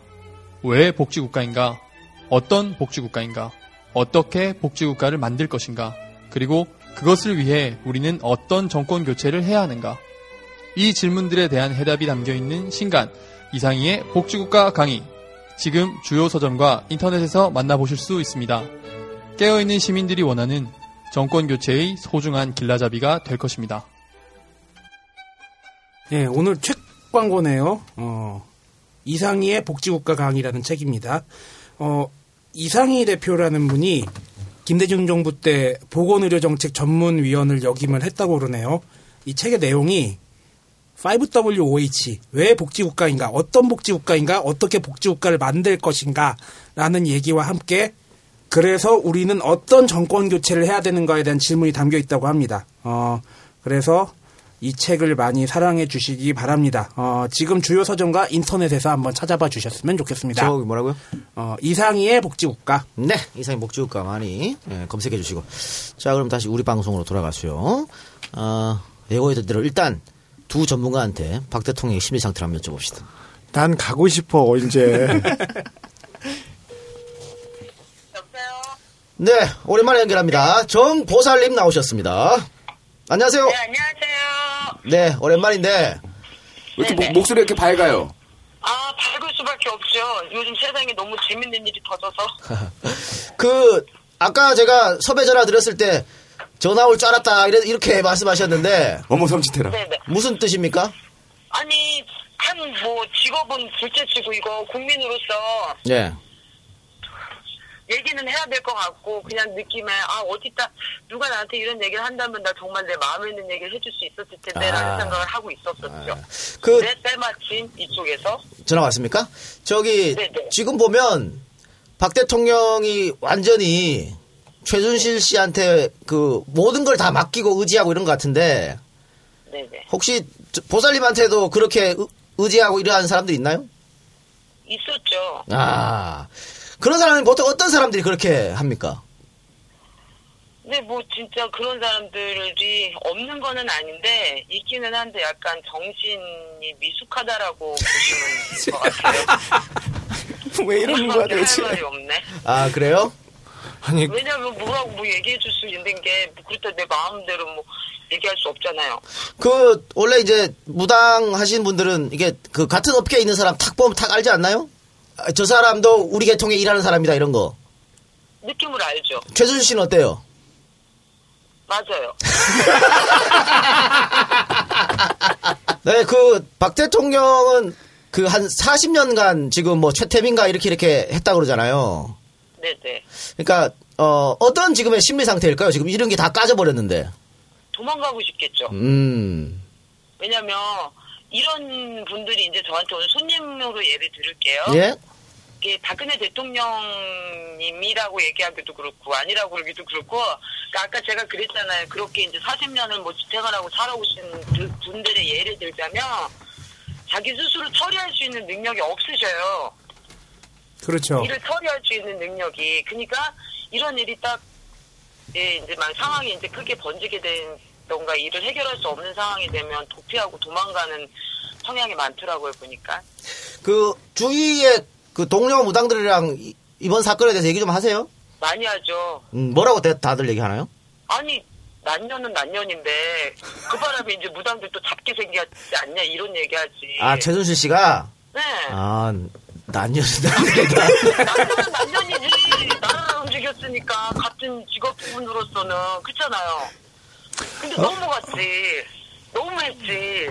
그- 그래서 신은 있는 것 같아. 그러니까 그만하라고 터진 거거든. 어, 저, 어, 지- 백성들 그만 죽이라고 터진 거거든. 그 신은 참 공평한 거야. 저 질문 하나만 할게요. 지난 대선 때 박근혜 대통령을 위해서 굿하거나 아니면 제사를 지내주거나 기도하는 사람들이 정말 많았지 않습니까? 네네. 대선 앞두고. 재임 기간 중에서도 굿이나 제사나 그런 기도회가 이어졌는데 왜 박근혜 대통령한테 그 점쟁이들과 무당이 몰, 몰렸을까요? 몰린 이유가 뭡니까? 왜냐면 이런 사전과 사전조사 등등이 있었겠지만 또 느낌들이 있잖아요. 네. 무당이 여론조사 보고 이렇게 움직이진 않았을 거 아니에요. 어떤 지금 무당들이 구술해준다 박근혜 박근혜 네. 대통령한테? 많았어요. 아 왜냐면 그거는 지역구니까 그 밑에 쪽에서 그랬고 박정희를 지지하는 무당들도 있잖아요. 네. 그 사람이 많잖아요. 무당 중에 박정희 대통령을 모시는 무당들이 많습니다. 많이 있으니까 그분들은 당연히 박근혜 대통령 위해서 기도하죠. 그게 나라 위하는 건 줄 알고. 그게 나라 위하는 건 줄 알고 기도하는 거죠. 근데 박정희 대통령을 모신다는 무당이 그 저번에 나오셔갖고 그거는 말이 안 된다 그랬잖아요. 끈이 없어가지고. 아니 말 같지도 않은 소리 그럴 것 같으면 엄마 아빠 사진 갖다 놓고 모시는 게 낫지. 음. 그, 그, 그렇잖아요. 돌아가신 내 부모 갖다 놓고 분이 빠르겠어요. 한치 건너 두 치가 빠르겠어요. 음. 구슬하는데 제사를 지내고 모시는데 돈이 많이 들지 않습니까? 네네. 그죠? 근데 자기가 무당도 자기가 자기 돈 내고 이렇게 구슬 열고 그런 그런 경우도 있습니까? 아, 저희가 구슬해요. 저희 수, 저희 거, 저희 구슬해요. 자기를 위해서 하지 남을 위해서 하나요? 나라를 위해서 하나요? 남을 위해서가 나를 위해서라고 생각하시는 분들이 있어서 그게 또 맞는 말이고 근데 그게 이제 대상이 누구냐에 따라 다르겠죠. 아니 제가 만나는 무당들 중에 박근혜 대통령을 위해서 구슬한 사람들이 여럿 있는데 돈은 자기가 다 냈다는 거예요. 자기 돈으로. 이거 이걸 다 믿어야 됩니까? 그 시정조사 안 해봤으니까는 저도 좀 믿기는 어렵네요. 왜냐면 그분이 뭐, 뭐 나랑 뭐 제갓집의 상황이거나 그렇지 않을 경우, 뭐 저를, 저를 빗대서 얘기한다면 그렇지 않을 경우에 그렇게 뭐, 아, 그런 거는 이제 서로의 뭐 그런 아이들을 위해서는 기도하고 저희가 저희 사비를 털어서 가서 그렇게 하는 경우는 있는데 네. 살아있는 분이 나라를 잘하라고 나라 일 잘하라고 기도하는 분도 계시겠지만 자비까지 털어서 하는 경우는 냄새 나는 거 아닐까 그분들도 같은 무당이지만 알겠습니다. 정보살님, 네, 내년 신년에 다시 한번 출연해 주세요. 네 알겠습니다. 네. 자, 무당 얘기 듣고 왔고요. 제가 아는 무당은 작두를 잘 타는데요. 특별히 남자 바람 피는 거 있잖아요. 바람 피는 거에 대해서는 독보적으로 잘 타는 무당이 있는데요. 그 무당이 자기 애인이 바람 피는 걸 몰라요. 이게 이게 참 이게 아이러니죠 이게. 네, 어, 심리학 박사 김동철 박사 연결됐습니다. 김 박사님 안녕하십니까? 네, 안녕하세요. 반갑습니다. 네, 반갑습니다. 시간이 없어서 바로 여쭤볼게요. 네네네. 그 박 대통령이 최순실 씨한테 이렇게 몇십 년 동안 얽매이는 어떤 그런 심리는 어떻게 해석해야 될까요? 뭐 여러 가지 문제가 있는데 일단은 그 스스로를 해결하지 않고 그리고 이제 어떤 그 힘에 의해서 이제 의지하고 순종하려는 이제 이런 심리가 같이 포함이 돼 있고요. 어, 그, 과거에 이제 그 최태민 씨가 어머니 이제 유경수 여사 사망 이후로 이제 빙의됐다라고 얘기했지 않습니까? 네. 그 최태민 씨가 그 말투까지 따라 했다고 하더라고요. 네네. 그래서 어린 나이에 박근혜 대통령이 예를 들어 심각한 심리적 위축하고 불안이 있었을 텐데 그렇고도 미래에 대한 불안감도 같이 있었을 겁니다. 미래에 대한 불확실성하고 자, 이런 것들이 계속 반복적으로 나오다 보니까 인지 행동 장애 요소를 가지고 있었을 확률들이 상당히 높습니다. 네. 그래서 이제 내가 어떻게 했고 뭘 잘못했는지를 지금 현재 잘 모르고 계시잖아요, 그렇죠? 네네. 그래서 이런 문제들이 이제 계속 반복적으로 나오는 게 이제 인지 행동 장애에 대한 요소들인데 예. 이런 것들은 이제 상황 판단이 상당히 좀 어렵게 만들어지고 결국은 이제 뇌에 인지적 문제가 발생이 돼 가지고 기억이라든지 상황 판단 오류가 지속적으로 나타날 수 있습니다. 아, 그렇게 해서 이렇게 행동을 벌였는데 그렇다면 지금 박 대통령의 심리 상황은 어떨까요? 지금 일단은 그 박전 아니 박 대통령이 일단은 그 과거에 예를 든다면 아버지에 대한 정신을 판박이 참 따라했지 않습니까? 네. 그래서 이런 부분들하고 그리고 지금 그 최순실 씨하고의 관계들 이런 문제들하고 그리고 과거의 문제, 현재의 문제들이 다 뒤죽박죽 섞여가지고 실제로 상당히 나약한 그런 모습들로 지금 빠져나갈 수가 있습니다. 그래서 지금 현재 심리 상태는 지속적 압박과 그리고 또 이제 최순, 최순실 씨를 이제 믿고 있었던 이제 이런 상충적인 상황에서 불안 심리가 상당히 심해지실 거고 극도의 불안 장애로까지도 발전될 수 있습니다. 지금 심리적인 병리 현상은 지금 제가 봤을 때 약간 불안 장애 쪽으로 가시지 않을까 이런 생각이 듭니다. 박사님 저는 주진우 기자입니다. 하나만 여쭤보겠습니다. 네네 네. 네. 어, 지금껏 수십 년 동안 최순실 씨를 의지, 의존해 왔지 않습니까? 박 대통령이. 네네네 그랬죠. 근데 지금 상황에서도 어, 자기가 가장 네. 의존하던 사람이 지금 떠나 있고요. 지금 그렇죠, 그, 그 여론의 주목을 받고 있어서 네, 어, 이런 그, 그 지금 도와주지 못하는 상황인데 박근혜 대통령은 최순실 씨를 어떻게 네. 지금 생각하고 있습니까? 자 이제 이렇습니다. 저기 그 인간은 누구나 나약하잖아요. 네.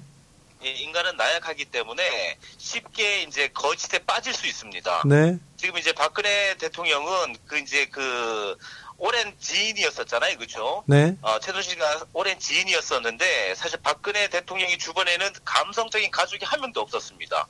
친구도 없었고 네. 심적으로 상당히 이제 우울도가 높았을 확률들이 이제 크잖아요, 그렇죠? 우리나라가 10명 중 3명이 우울증이잖아요. 예. 뭐 박근혜 대통령이라 하더라도 얘기는 없었을 텐데 이렇게 오랫동안 아, 같이 있었던 어떻게 보면 믿고 의지했던 사람이 지금 현재 떨어져 있고 네. 이야기도 못할 정도로 상당히 이제 그런 보안으로 이제 뭔가의 방법들이 차단돼 있는데 심리적으로 상당히 어, 문제가 심각하게 나타날 수 있고 이런 것들이 이제 상황 판단 오류로 일단 어떻게 보면 국가의 한 대통령이 상황 판단 오류로 어, 어떤 상황들을 만들면 안 되겠지만 스스로에 대한 개인적 감성은 상황 판단 오류의 심리까지도 몰아갈 수도 있습니다. 사과는 했지만 최순실 씨가 잘못됐다. 이게 잘못된 행동이었다는 거에 대해서까지는 거기까지는 인식하지 않고 있는 것 같은데요. 네, 맞습니다. 지금 보면 어 약간의 이제 그 과거에 이제 그 최태민 씨부터 내려온 그러니까 박근혜 대통령이 어쨌거나 과거에 예를 든다면 계속 의지하고 순종하려고 했던 그런 심리가 최태민 씨부터 시작이 돼가지고 네. 어, 지금 현재까지 이어왔지 않습니까? 박- 그렇게 되다 보니까 일단은 일단 소통의 가능성들이 상당히 지금 작다고 얘기하실 수가 있죠. 저기 최태민이 문제가 있다고 그 중정과 박정희 대통령이 조사를 했을 때 그때 박근혜 대통령이 끝까지 인정하지 않고 단식 투쟁하고 그러셨어요. 네네 맞습니다. 인정하지 않고. 지금 지금 문제점이 드러난 거에 대해서도 박근혜 대통령이 인정하고 싶지 않은 않을 것 같은데 그리고 100% 인정하지는 않으실 거예요. 지금 실제로 이제 그 이제 이제 시민들이 이렇게 어떻게 보면 이제 진짜 하야 얘기까지 나오면서까지도 인정을 하라고 하는 부분들인데 예. 오래된 의리와 믿음 때문에 쉽게 하지를 못합니다. 약간의 이제 종교 의식처럼 지금 이제 그 박근혜 대통령이 일단은 심리적으로 위축이 된 부분들을 배제하고라도 하나의 약간 이제 신앙처럼 물- 몰입이 돼 있습니다. 지금 실제로 심리 상태가 그렇기 때문에 절대로 잘못했다고 하거나 스스로를 인정하는 행동들이 사실 조금 힘드실 수도 있으실 거예요. 그래서 계속 회피를 하거나 지금 상황에서 네. 봉합을 하려고 하는 그런 상태가 더 많으실 겁니다. 근데 대통령인데 상황 판단 오류 잘못하면 큰일 날 경우도 생길 것 같은데. 큰일 나죠. 그죠? 정말 네. 큰일 날, 날 문제입니다. 네. 이런 환자가 박사님한테 가면 어떻게 치료를 합니까? 일단은 이제 이런 부분들에 대해서는 이제 뭐 판단 그 상황 판단 인식 장애로 이제 저희들은 평가를 하고 있고요. 네. 그리고 독단적 행동을 할 수 있기 때문에 격리 조치를 하거나 격리 조치. 아, 입원에 입원에 대한 부분들도 고려해 볼 수 있는 상황으로 저희들은 보고 있습니다. 격리 조치와 입원이 필요하다고 전문가께서 진단 내려주셨습니다. 박사님. 때리지는 마세요. 네. 고맙고요. 네네. 청와대 가서 치료를 한번 해야 될 것 같습니다. 이제 우리 한번 해야 되지 않겠습니까? 네. 저는 안 갈 거예요. 박사님 오늘 저 통화 감사드리고요. 네. 제가 다음에 소주 한잔 사겠습니다. 네. 수고하십시오. 네, 고맙습니다. 예, 감사합니다. 네, 에, 충격적 결말이네요. 격리 조치와 입원 치료가 필요하다는. 에. 왜냐면 아니 상황 판단 오류, 어? 이거 전쟁 한번 하는 거 이러면 정말 큰일 나는 거 아니야. 제가 말이죠. 우리나라가 그렇게 허술한 시스템이야? 진짜 그럴 수도 있어? 그럴 수 있어. 허 술하잖아요. 이게 그 아까 그 모당 얘기 잠깐 나왔을 때 나라를 위해서 구슬하는 개인적으로 하는 경우가 있기는 한데 자기 돈 들여서 하는 경우는 공식적으로 인정받을 만한 무당은 아닐 수가 있다는 생각은 들어요. 약간 좀 자랑 삼아 하는 얘기일 수도 있다는 생각이 굿이 굿이 굿하는 거 제가 자세히 몇 번 본 적이 있는데요. 돈이 정말 많이 듭니다. 그렇죠. 일단 어, 조상의 원호를 달, 달래기 위해서 할머니 할아버지 부모님도 있고 부모님 할머니 할아버지 그 10대 20대까지 올라가는데 그렇죠. 근데 비단 옷을 다 해요. 예. 그리고 소 다리를 다리를 놓고 과일도 제일 좋은 거 그렇죠. 이렇게 놓고 그 다음에 절값이 있습니다. 절값이 있고 해서 작은 굿 한 판도 지금 거의 1억 갑니다. 1억 갑니다. 근데 어 남들 불러서 좀 보여주고 그러려면 수십억짜리 굿 많습니다. 그 또 사람들도 많이 들어가니까 인건비가 또 엄청나게 네네. 그리고 북치는 사람도 있고요. 그런 북치는 어 악사분들 있죠. 네. 예. 중 스님을 불러오는 경우도, 경우도 있고 우리가 있고요. 도와주는 사람도 있고 그런데 이렇게 뭐박저 가끔 이렇게 영상도 저도 가지고 있고 사진도 보는데 어, 박정희 대통령을 모시는 그런 굿이나 제사 같은 경우는 돈이 굉장히 많이 그렇죠. 들거든요. 엄청나게 많이 들죠. 규모가 꽤 크더라고요. 근데 그거를 자기 돈 들여서 했다면은 그거는 글쎄 제가 그 음, 며칠 전에 어, 중앙일간지 기자를 만났습니다. 만났는데 그분이 여당 의원을 만났대. 어, 음, 얘기를 하는데 자기들은 다음 선거도 이긴다는 거야. 그뭐 여당 의원이. 아, 지금 새- 여당이나 하면 새누리당이 그 새누리가. 그래서 기자가 물어봅니다. 아니 지금 상황이 이런데 어떻게 이긴다고 말을 하냐. 카드가 하나 있다고 대답을 해요. 그 여당 의원이. 기자가 물어봤겠지. 어떤 카드냐. 북한 타격론. 이라고 얘기했습니다. 그 여당 의원이. 그러면서 기자가 깜짝 놀라가지고 그게 가능한 얘기냐 했더니 대한민국 국민은 김정은 죽인다 그러면 다 좋아한다. 이렇게 얘기를 했다 고 하면서 그 기자가 놀래가지고 와서 얘기를 해준 거야. 어? 그러니까 저 집단은 뭐든지 할 수 있는 어, 그렇죠. 어, 권력을 뺏기는 것이 죽는 거라고 생각하는 사람들이 있습니다. 그 집단들은 굉장히 힘이 셉니다. 일단 기본적으로 자기네들이 누린 특권과 특권과 돈, 이 자리의 맛을 놓지 않기 위해서 어 뭐든지 할 겁니다. 그래서 그 공 그 악의 연결 고리 그 고리라고 도 할 수 있고 돈의 공동체라고도 할 수 있는데 그 연결고리는 굉장히 단단합니다. 그래서 어 이러고도 선거에서 이길 수 있겠느냐? 그 사람들은 진다고 생각하지 않습니다. 그러니까요. 아직도 48대 52의 구도는 계속 간다고 봅니다. 오늘 처음으로 어 문재인 후보가 반기문 후보의 지지율을 앞질렀습니다. 근데 어 사람들은 반기문이 박근혜 사람이라고 생각하기도 할 텐데 그렇죠. 그그 박근혜 후광으로 선거를 치르려고 할 텐데 언론에서 다시 박근혜와 반기문을 완벽하게 떨어뜨려 놓을 겁니다.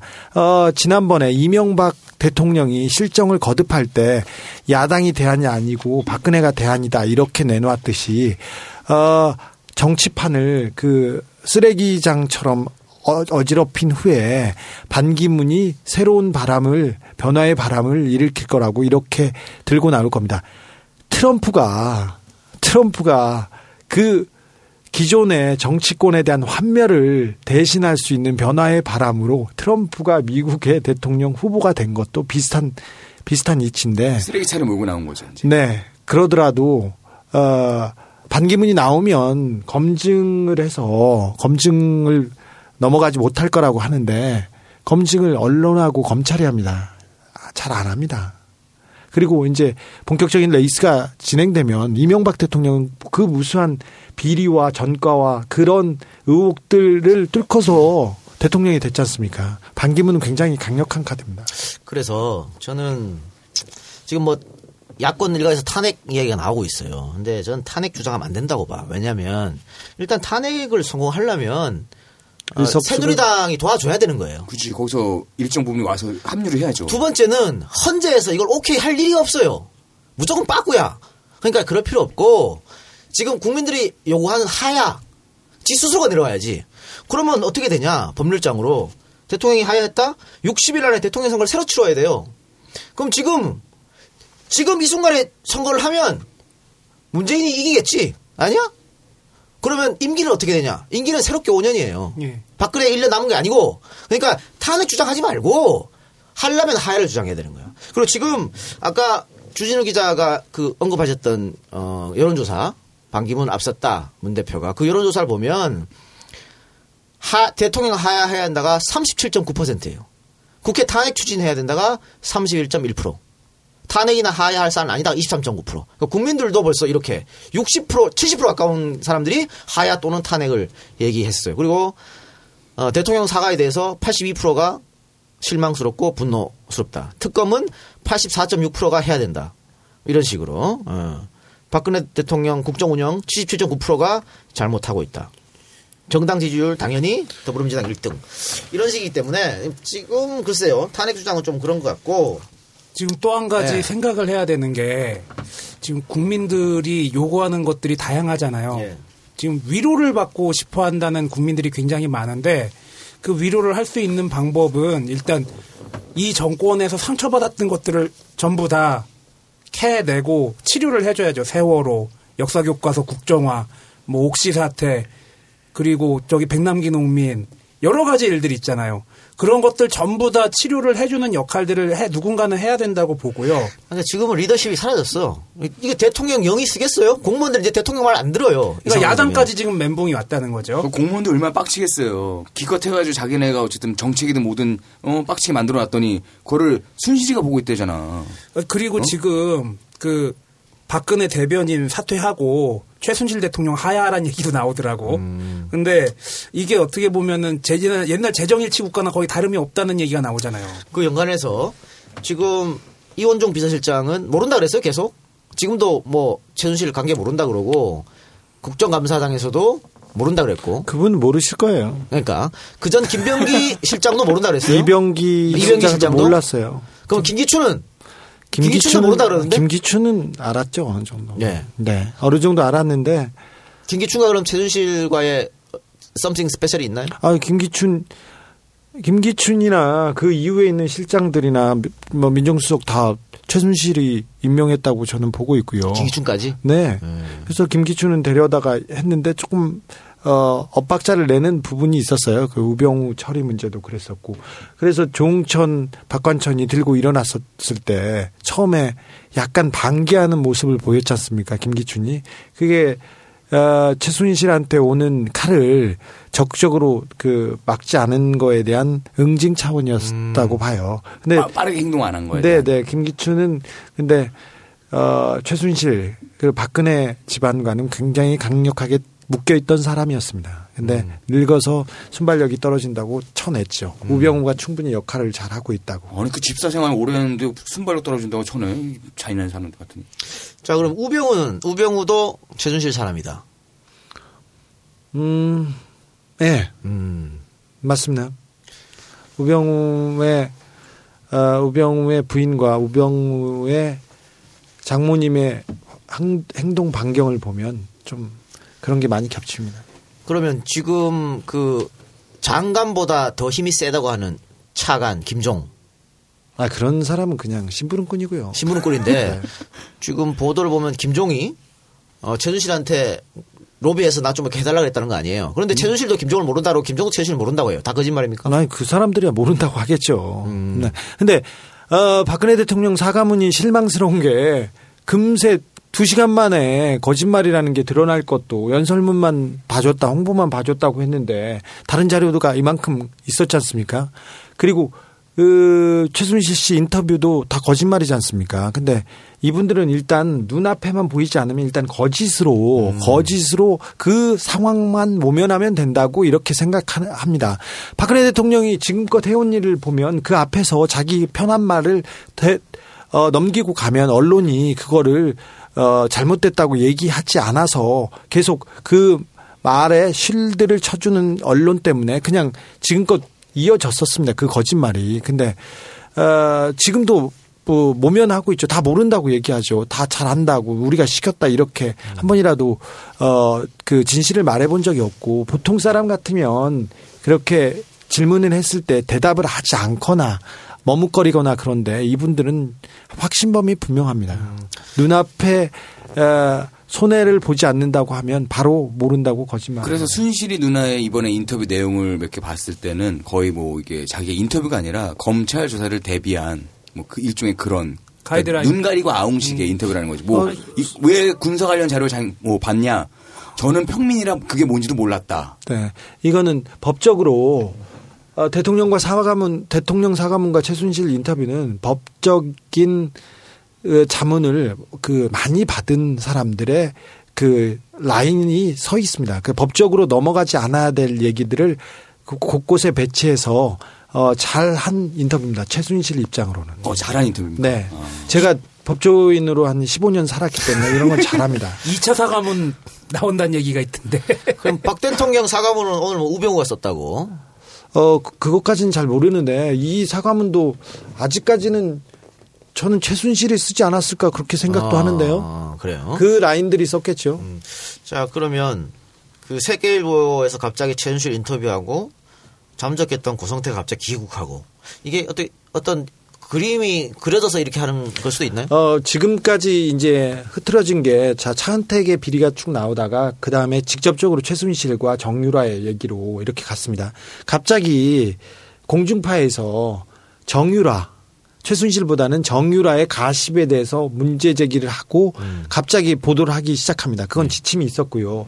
그래서 이걸 조금 어 가십 쪽으로 몰고 가서 몰고 간 다음에 이 사람들을 이, 이 최순실은 안 들어올 가능성이 큽니다. 정유라도 마찬가지고. 그래서 가십으로 해서 그 국민들이 거기를 질타하게 만든 후에 잘 봐라. 대통령도 속았다. 국민도 속고 대통령도 속았다가 그 사람들의 전략이라고 봐요. 그래서 일단 좀 어, 이상한 사람들 그러니까 유병원을 예, 잡아서 예. 세월호를 끄듯 어, 정유라와 최순실의 기행을 잡아서 어 이상한 사람들을 만들었는데 실질적으로 법률적으로는 크게 몰라서 그렇지 이게 많이 어긴 게 없네 네. 이런 부분으로 이제 조금 마무리할 가능성이 큽니다. 이제서 이제 어, 국면은 2라운드고요.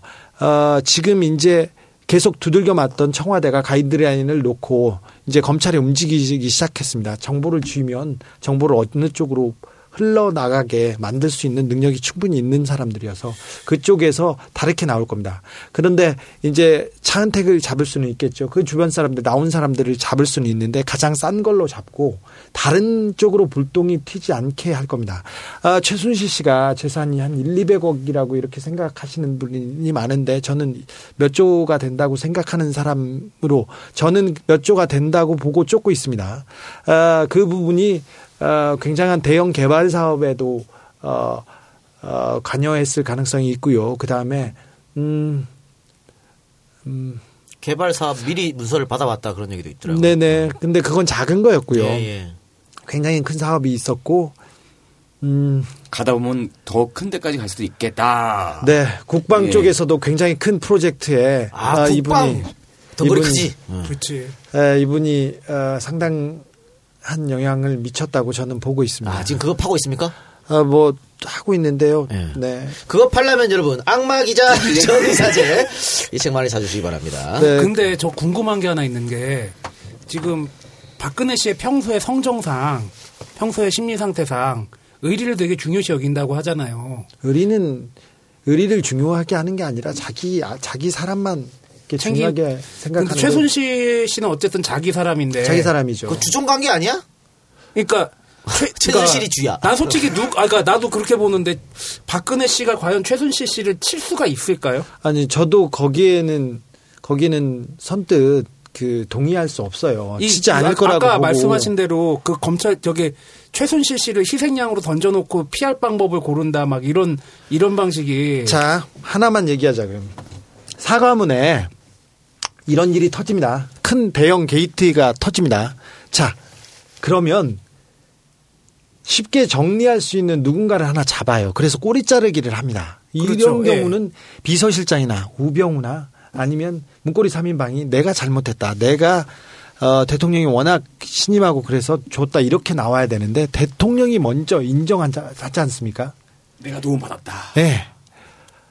대통령보다 더 대통령보다 더 지켜야 될 실체나 그런 세력이 있지는 않은가 그걸 저- 처음 처음 생각해 봅니다. 음. 이건 물, 물론 최순실 씨와 관련돼서 만들어진 집단이겠죠. 세력이겠죠. 그 세력이 무너지지 않아야 박근혜 대통령이 자기가 흔들리지 않는다는 생각이 있었기 때문에 이 정도는 나의 잘못인데 여기까지는 사과할 테니 나머지는 정리하겠다. 여기 이렇게 생각하는데 어, 저는 어, 최순실 씨가 구속되든 아니면 해외에서 들어오지 않던 뭘 하던 어, 박근혜 대통령에 대한 영향력은 아, 계속 가져간다고 그렇게 봅니다. 예, 그러면 우리 순실이 언니는 계속 말, 개, 고양이 막 끌고 다니는 거예요, 계속? 어, 변수가 몇 개 있어요. 변수, 변수가 있는데 더 큰 비리가 금전적인 비리가 비리가 특별히 최순실 씨한테 보이지 않으면 외국에서 그냥 떠돌 가능성이 있습니다. 근데 독일 검찰이 일단 저 저기 수사에 착수했다는 네, 그 얘기 때문에 얘기 좀- 때문에 이게 변수가 될 수 있고요. 두 번째로 어, 검찰이 이 수사를 하면 어, 하지 않을 거라고 생각해요. 우리 검찰이. 근데 2, 3년 전부터 최순실 씨는 자기 주변을 정리하기 시작했어요. 재산을 다 내놓고 재산을 정리하고 있는 단계였어요. 그리고 독일이나 스위스에 가서 살려고 준비를 하던 과정에 이 그 스캔들이 먼저 터져서 이분이 어, 깜짝 놀라서 바로 어, 그 출국한 겁니다.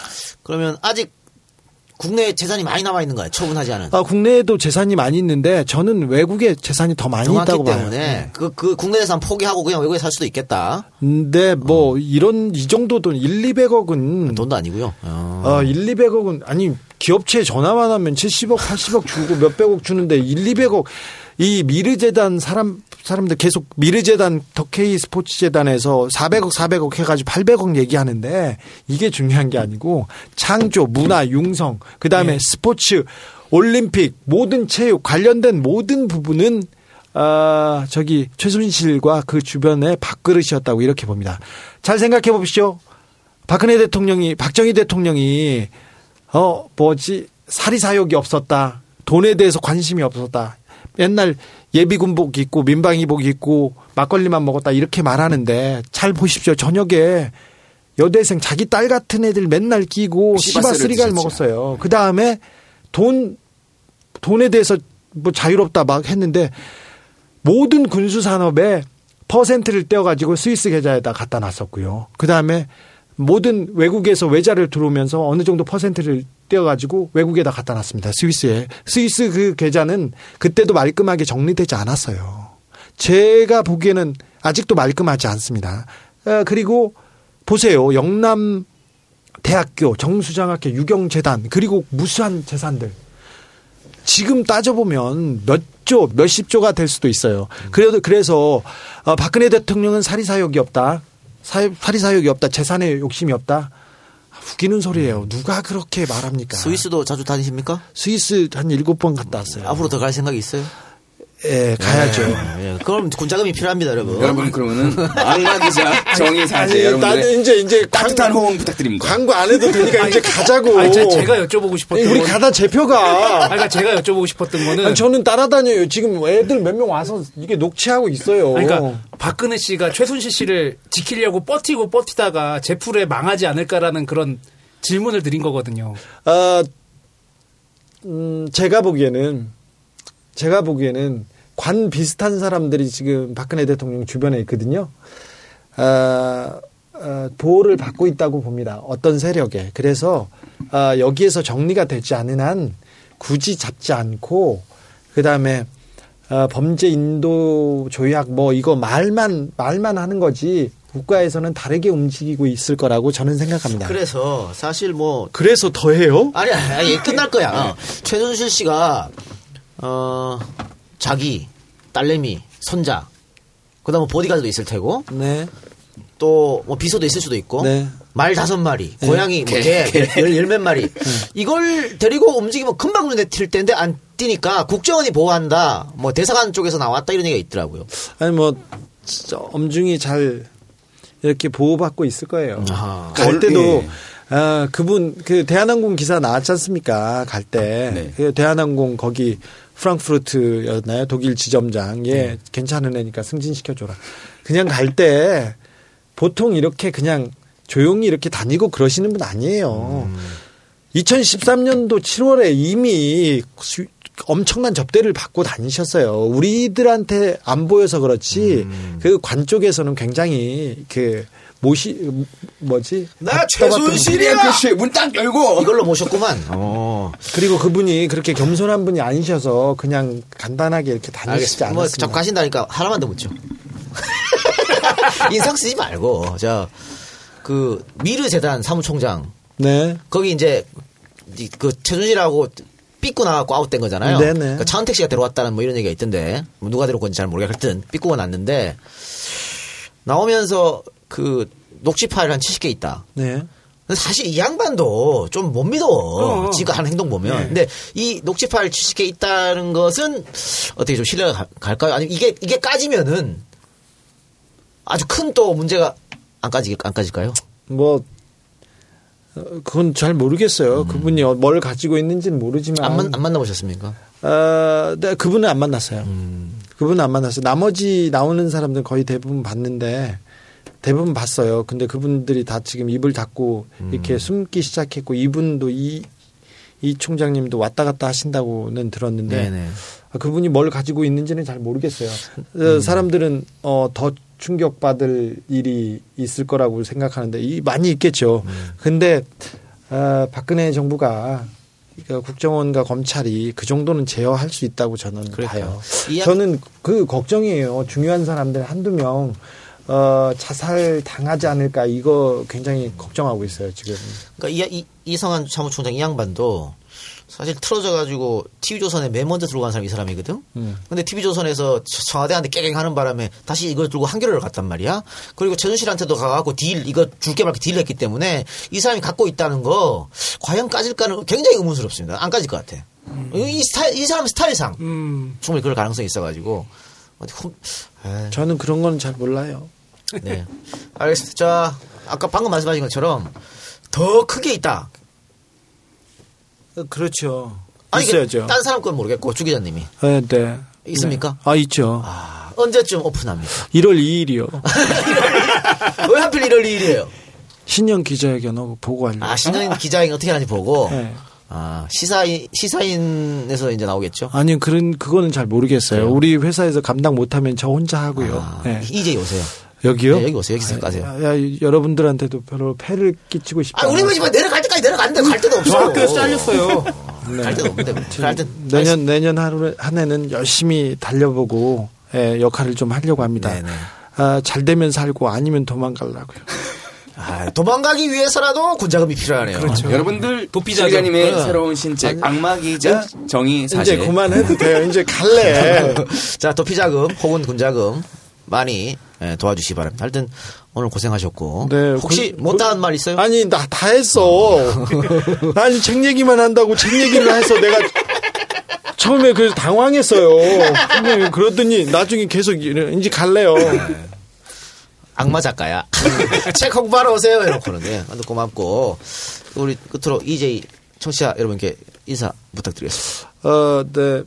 어, 아, 여러분께서는 지금 EJ를 듣고 계십니다. 이게 그냥 팟캐스트를 듣는 게 아니라 이게 여러분이 깨어 있다는 증거이고요. 여러분 같은 희망이 살아 있다는 또 하나의 그 증명이기도 합니다. 그래서 굉장히 훌륭하시다는 얘기 꼭 해드리고 싶습니다. 고맙습니다. 감사합니다. 네, 자 마지막 멘트 오늘 주 기자님 모셔서 얘기했는데 어때요? 어, 뵙게 돼서 영광이었고요. 네. 아, 아까 잠깐 얘기하려다 만 게 그 연결고리가 단단하게 연결돼 있다고 아까 주진우 기자님께서 그들은 말씀하셨는데 우리나라가 재정일치 국가가 돼 버린 상황이잖아요. 근데 대표적인 재정일치 국가 중에 부여해서 순장을 했단 말입니다. 지금 최순실하고 박근혜 씨만 물고 늘어지는데 새누리당, 조중동, 지금 수구 보수 세력들 절대 잊지 마셔야 됩니다. 깨어있는 청취자시라면은 다 같이 파묻어야 됩니다. 이상입니다. 최태민의 역사가 끝난 줄 알았습니다. 2007년도 월간 조선이 2007년도에 대선 전에 이명박 박근혜 양강 대결을 치러진 한나라당 대통령 후보 검증 단계로 박근혜에게 보냈던 공개 질의 중에 하나였습니다. 질문은 고 최태민 목사는 박 후보에게 어떤 분이셨는지 말씀해 주십시오. 답변은 이렇게 나왔습니다. 어머니께서 돌아가신 후 힘들었을 때 내가 흔들리지 않고 바로 설 수 있도록 많이 도와준 고마운 분입니다. 대를 이어가지고 저희는 또 희생을 당하고 있습니다. 어, 이번 이번에 사과를 똑같이 얘기했죠. 많이 도와준 분입니다. 최순실 네. 씨를 그렇게 얘기했으니까. 어, 하나만 얘기 아까 2007년도 얘기해서 그러는데 그때 검증위원회가 꾸려졌는데 안강민 전 중수부장이 검증위원장을 하셨을 거예요. 네. 그때 중요한 역할을 했었는데 이런 얘기 하셨어요. 맨 마지막에 아, 실수하는 대통령은 용서할 수 있어도 거짓말하는 대통령은 용서할 수 없다. 누구나 다 이명박인 줄 알았습니다. 근데 그 대상자는 박근혜였습니다. 그래요. 마지막에 좋은 말 주셔서 감사하고요. 자, 그 이- 이번에 친박 호가호에 한 김진태가 한마디 했더만 또.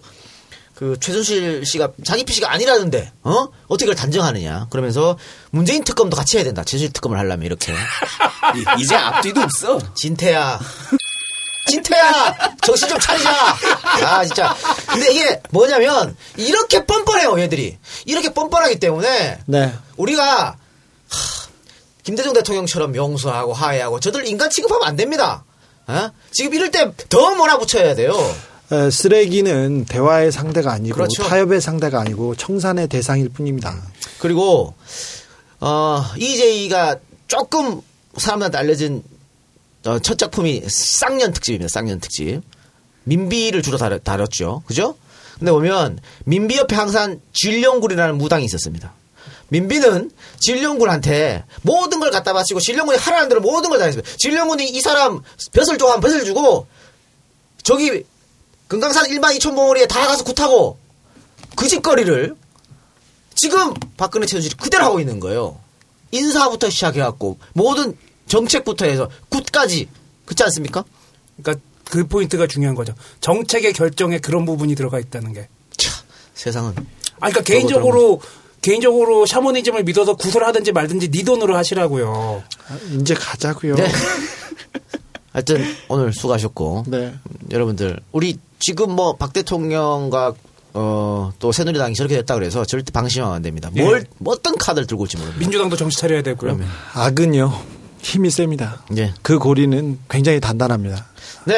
악마 기자 정의사제 많이 사랑해 주시고 여러분 들어주신 여러분 대단히 감사합니다. 제공 이상준, 마르티네선, 이민경, 정의구현, 한송이, 마로마, 안상복, 켈륵, 안종문, 김미경, 이 작가님 착해, 찬오빠도 이준영, 김태형 이상입니다. 저희는 다음 주에 뵙겠습니다. 고맙습니다. 고맙습니다.